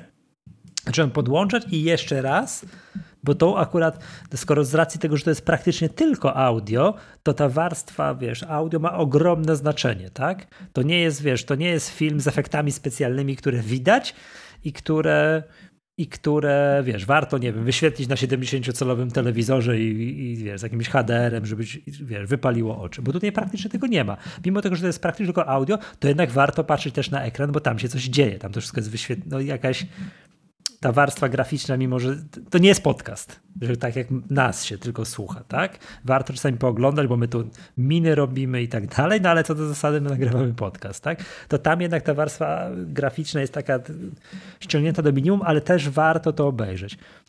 Coś kompletnie nowego. Coś, czego przedtem w życiu gdzie ktoś by mi powiedział, że będę siedział przed iPadem i słuchał Yy, słuchał, że no, no nie wiem, zapisu rozmów telefonicznych, takich coś. Ale jak to jest zrobione, to no nie chcę nic więcej mówić, żeby tu nie przes przespoilerować pierwszego odcinka, co, jak, z czym i tak dalej, czy, czy kolejnych, ale naprawdę, naprawdę niezłe. Naprawdę niezłe, zaraz sobie pyknę kolejny, kolejny odcinek. Zresztą mówię, słuchać, bo krótkie. Tam kilkanaście, dwadzieścia minut i już jest po odcinku. Pomysł, no szok, nie? Pomysł, szok, nie? No. I to jest jakby, to, to chciałem powiedzieć. No. Miałem jeszcze mówić o Formule okay. 1, ale, ale już może zostawię, może zostawię na kolejny odcinek, dobra? Bo trochę. No dobra, dobra, okej. Okay. Bo, bo, się zainteresowałem dzięki temu, że tam Netflix obejrzałem to Road to Survive, który jest jednym z lepszych seriali na Netflixie, ale to tam jest teraz trzecia seria, muszę obejrzeć. I rusza sezon, jutro konkretnie rusza sezon Formuły 1. Zainteresowałem się, oglądam to, chciałbym dłuższy wywód na ten temat zrobić, ale to, e, ale, ale to następnym razem już faktycznie zostawię sobie. Przypomnijcie mi, jakbym zapomniał, to, to, to że o Formule 1 mam, będę, będę mówił, przez, będę mówił przez, przez, przez, przez dłuższą chwilę. Nie? A teraz gorąco zachęcam Calls. Jeszcze raz, to jest połączenie oczekujące, jest polski, polski tytuł. Tak, tak. No, tu się śmieje Aleksander na, na, na, na, na czacie. Ja taki serial mam, jak dzwonię na infolinię w przychodni. Jesteś piąty w kolejce przez 20 minut. Tak, tak, tak, tak, tak. Tak, Marcin, wiem, dzisiaj, był, dzisiaj zruszył sezon, kwalifikacje były. Oczywiście siedziałem, oglądałem. Tak jest, tak, tak, tak. Na potwierdz- Max Verstappen wygrał. Powiem na potwierdzenie, że, nie, nie, że naprawdę oglądałem. No. I jest to zaskoczenie. Ale dobra, ja, bo nie o tam, bo o tym Formule 1 to mam naprawdę dłuższy wywód, w związku z tym zostawię, mm, zostawię na kolejny odcinek. Proponuję zmierzać do szczęśliwego końca. Możemy tutaj jeszcze w After no czekaj, jeszcze troszeczkę... jakieś piosenki standardowo. To chyba ty, ty będziesz może śpiewał. A, będziesz chciał, chciał podać. Tak? Bardzo śpiewał na razie nie będę chciałbyś coś polecić, bo ja chyba oprócz tego Kolsa, yy, przepraszam cię, Piotr Adamczyk się pojawił yy, for, for All Mankind. Piotr Adamczyk oczywiście fajny aktor, ta klasa lubię, tak, naprawdę lubię Piotra Adamczyka. Czasem można pana Piotra spotkać u APR-ów niektórych. Pozdrawiamy. Tak? Naprawdę? Mhm. Tak. No widzisz, tak? A we, nie wrocławskich rozumiem, że tylko warszawskich. Ja we Wrocławiu raz spotkałem. Tak, to jak będziesz go to pozdrów go ode mnie, tak? Dobrze. Mm, Zaproszę. Kiedyś pamiętam, Piotr Adamczyk w Maglu Towarzyskim kiedyś mnie rozwalił. Kojarzysz taki, taki, taki, taki, taki, taki, taki Magiel Towarzyski, taki program na jakimś ja, TVN7 ja czy, inny, czy innym czymś. No. I on tam kiedyś był, nie wiem, że kojarzę, on tam grał Chopina, grał papieża, wiesz, jakieś takie, tak. te, takie rzeczy. A w międzyczasie, nie pamiętam, grał w jakimś, przepraszam za wrażenie, gównianym filmie, jakimś sitcomie, jakimś, w jakimś, jakiejś, mhm. jakiejś komedii romantycznej i tak dalej. I tak. wpadł, i on opowiadał taką historię, że wpadł do niego znajomy i zaczął, czy, czy, czy sąsiad, czy, czy, czy, czy, czy, czy coś tam. Mm, a i on już grał tego Chopina, nie? I wpadł. I wtedy tak, panie Piotrze, ja na pana najmocniej przepraszam, ale ja użyłem sformułowania pierdolenie o Chopinie. Tak. A on już był akurat, i on jego przepraszał jako aktora, który, który grał Chopina. Tak się z tego śmiałem, nie? No, tak. Yy, wypi wypikamy to, jak w razie czego, albo Wy... oznaczymy ek explicit. Albo explicit, nie? tak. Tak, tak, tak, um... tak, tak, tak, tak. Dobrze. No dobra, to mm. czekaj, to jeszcze lecimy z tą... Rozumiem, że w, te, w temacie w temacie kąci kulturalnym Maggatki chciałbyś po polecić jakąś ormiańską muzykę jeszcze, tak? Tak, i powiem ci Michał, że ja nie wiem w jakim to jest języku, ale zacznę właśnie w tym kierunku, bo podlinkujemy oczywiście. Piosenka nazywa się Miestas Curio Negaliu Nemylet jest śpiewana przez... Ej, no fajny. Fajny utwór. Jest śpiewana przez G&G Syndicatas. To to jest pierwsze. Później pójdziemy trochę bardziej typowo. Yy, I niech będzie Someone New od Hozier. Niech będzie klasycznie Oxford Coma od Vampire Weekend. E, I niech będzie trochę tak bardziej luźno Thinking of You od Lord Echo, ale na sam koniec, jeżeli mielibyście posłuchać jednej rzeczy po tym odcinku, przed jedną śmiercią. rzecz kliknąć, tak, przed, przed śmiercią, to podlinkujemy Wam do wystąpienia, które należy potraktować z jednej strony. No. To ja przepraszam, najmocniej zapomniałem podlinkować te utwory z poprzedniego odcinka, to może muszę nadać. To te podlinkujemy. W każdym razie, jeżeli widzowie widzą, co Michał teraz robi. W każdym razie, czekaj Michał, powaga, bo teraz jest poważny no, oczy, Oczywiście, tak jest. Jeżeli no. mielibyście no. jedną rzecz z tego odcinka kliknąć i jedną odsłuchać i zobaczyć, mhm. bo to jest nie tylko do odsłuchania. To jest, Michał, sztuka przez duże szy. I tak jak żeśmy do pana, pana yy, Michała Żebrowskiego tam. Tak? Michała Żebrowskiego, właśnie, do pana Michała Żebrowskiego mówili to dzisiaj zwracamy się do pani Karoliny Czarneckiej, bo podlinkujemy do y, utworu, który wykonuje pani Karolina Czarnecka, So dra Dramatic, za siedmioma blokami. I to w ogóle szacunek, Jak... chylimy czoła, to jest nagranie z y, radiowej czwórki. I ta pani to jest zjawisko artystyczne, i to jest prawdziwy performance. To trzeba obejrzeć, a jak macie nowszy sprzęt Apple'owy, to zróbcie sobie tę przysługę. Głośniki na maksa w przypadku takiego MacBooka Pro na przykład nowego i zobaczcie jak to się rozchodzi, bo to jest taki utwór, że się rozchodzi. Lewo, prawo, z każdej strony. Sztuka albo AirPods, przez duże szy. Albo AirPods Maxy, tak? To rozumiem, że... Tak. Gorąco, gorąco, gorąco Które polecamy. Przy, przypominam, można u nas... serdecznie pozdrawiamy te AirPods Max można u nas kupić, tak? I tam kubeczek magatki dostać. Tak. To też eee. polecamy i zapraszamy. Mhm. Dobrze. Miłoszu, musisz mi linki do tego wszystkiego podać. Ja najmocniej przepraszam, ja w, poprzed, w, poprzednim muszę uzupełnić. Ja wiem, czemu ja zapomniałem to uzupełnić, bo ty mi wysyłasz na e, iMessage te wszystkie linki, a w międzyczasie mamy tyle wiesz, korespondencji i mi to ucieka, bo to gdzieś tam mam na, wiesz, na, dziesiątym, na dziesiątym ekranie. Czy Stasinek przyszedł. No, pan tutaj, no masz ci los. Tak. Mm. Cześć. Tak, Stasiu, bo my tutaj nagrywamy. To podłączę ci później, dobra? No. E, dobra. Gabriel mówi, że na, na YouTubie jest taka seria piosenki, które ryją banie. To ja tylko chciałem powiedzieć, że yy, to, co dzisiaj, to, to nie. To jest, to jest poważnie, to warto. Okay, okay, Pomimo dobra, tego, że dobra. Michał się z nazwy śmiał. Dobra, już bez śmichów, chichów, oczywiście, tak jest. Tak, tak, tak, tak, tak. Powiem Stasinkowi później, że go pozdrawiacie, bo już poszedł. Tak? A, bo my już wiemy, o co chodzi, bo my tu mamy 20-sekundowe opóźnienie. Wiesz, jak to jest, nie? Mhm. Słucha, tak. widzowie coś piszą, jak a to w telewizji.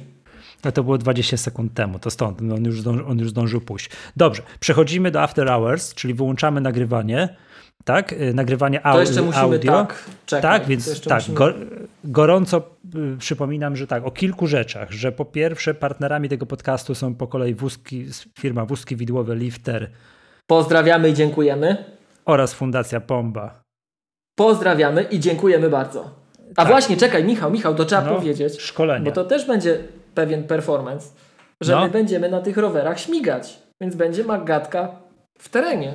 Be, tak, tak, tak. Jesteśmy bardzo wstępnie Fanów umówieni. i fanki zapraszamy, gdyby się już ograniczenia.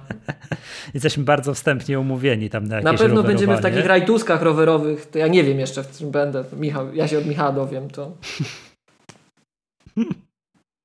Nie? Dobrze. Nie, tak, nie będziemy tak? tak?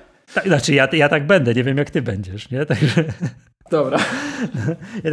Dobra, to jest tak, szkolenia. Przypomnijmy szkolenia, bo to super ważne. Z gorąco zachęcamy nasze szkolenia z podstaw macOS Big Sur. Full online. Pierwszy, na 10 kwietnia już nie zapraszamy, bo już jest, już jest za wyprzedane. 100% sold wyprzedane. Out. Sold out. 8 maja są wolne miejsca i 19 czerwca są wolne miejsca. Jak się tylko zapełnią te terminy, to coś tam w ramach pęcznienia klubu Maggatka Plus uruchomimy, bo tutaj chciałem powiedzieć jeszcze raz, tak jak my pod koniec kwietnia, czy na początku maja, powiemy wam, ile jest klubowiczów, ilu przystąpiło do klubu. Na chwilę obecną. To czekaj, to już po tej podwyżce ceny, tak? Tak, tak, tak. Na chwilę obecną powiemy, że jesteśmy bardzo zadowoleni. Bardzo. To jest naprawdę super. Nie, to miło, właśnie, tu już nie robimy sobie żartów. To tak, to, to widać, że nam. tak jak Michał powiedział, że jesteście de facto trzecim sponsorem, to jak najbardziej jesteście trzecim sponsorem i wasze wsparcie mhm. no, sprawia, że Znaczące. my to czujemy, możemy się tutaj więcej mhm. czasu poświęcić, przygotować tak. bardziej, chociaż pamiętajcie, że my jesteśmy przypadkowi, ale nie, no, nie możemy tracić charakteru. Miłość. Hello, hello. Z tym przygotować bardziej to mi się naprawdę nie rozpędza. Nie? Także no, już, już bez przesady. Tak, dobrze. E... Także zapraszamy tak jest. Zapraszamy kolejnych klubowiczów. Tak, tak wesoło. I klubowiczki, Michał. I, klubo... I klubowiczki też właśnie. I klubowiczki. Ja tu, muszę, ja tu muszę o parytet walczyć. Tak, to bo parytety nie są u nas zachowane. Będą więcej klubowiczek nam jest potrzebne. To prawda. Więcej. Dobrze, dobrze, słuchajcie, to była Magatka. Ja nazywam się Michał Masłowski. Miłosz Staszewski z K7. Do usłyszenia następnym razem. Pa!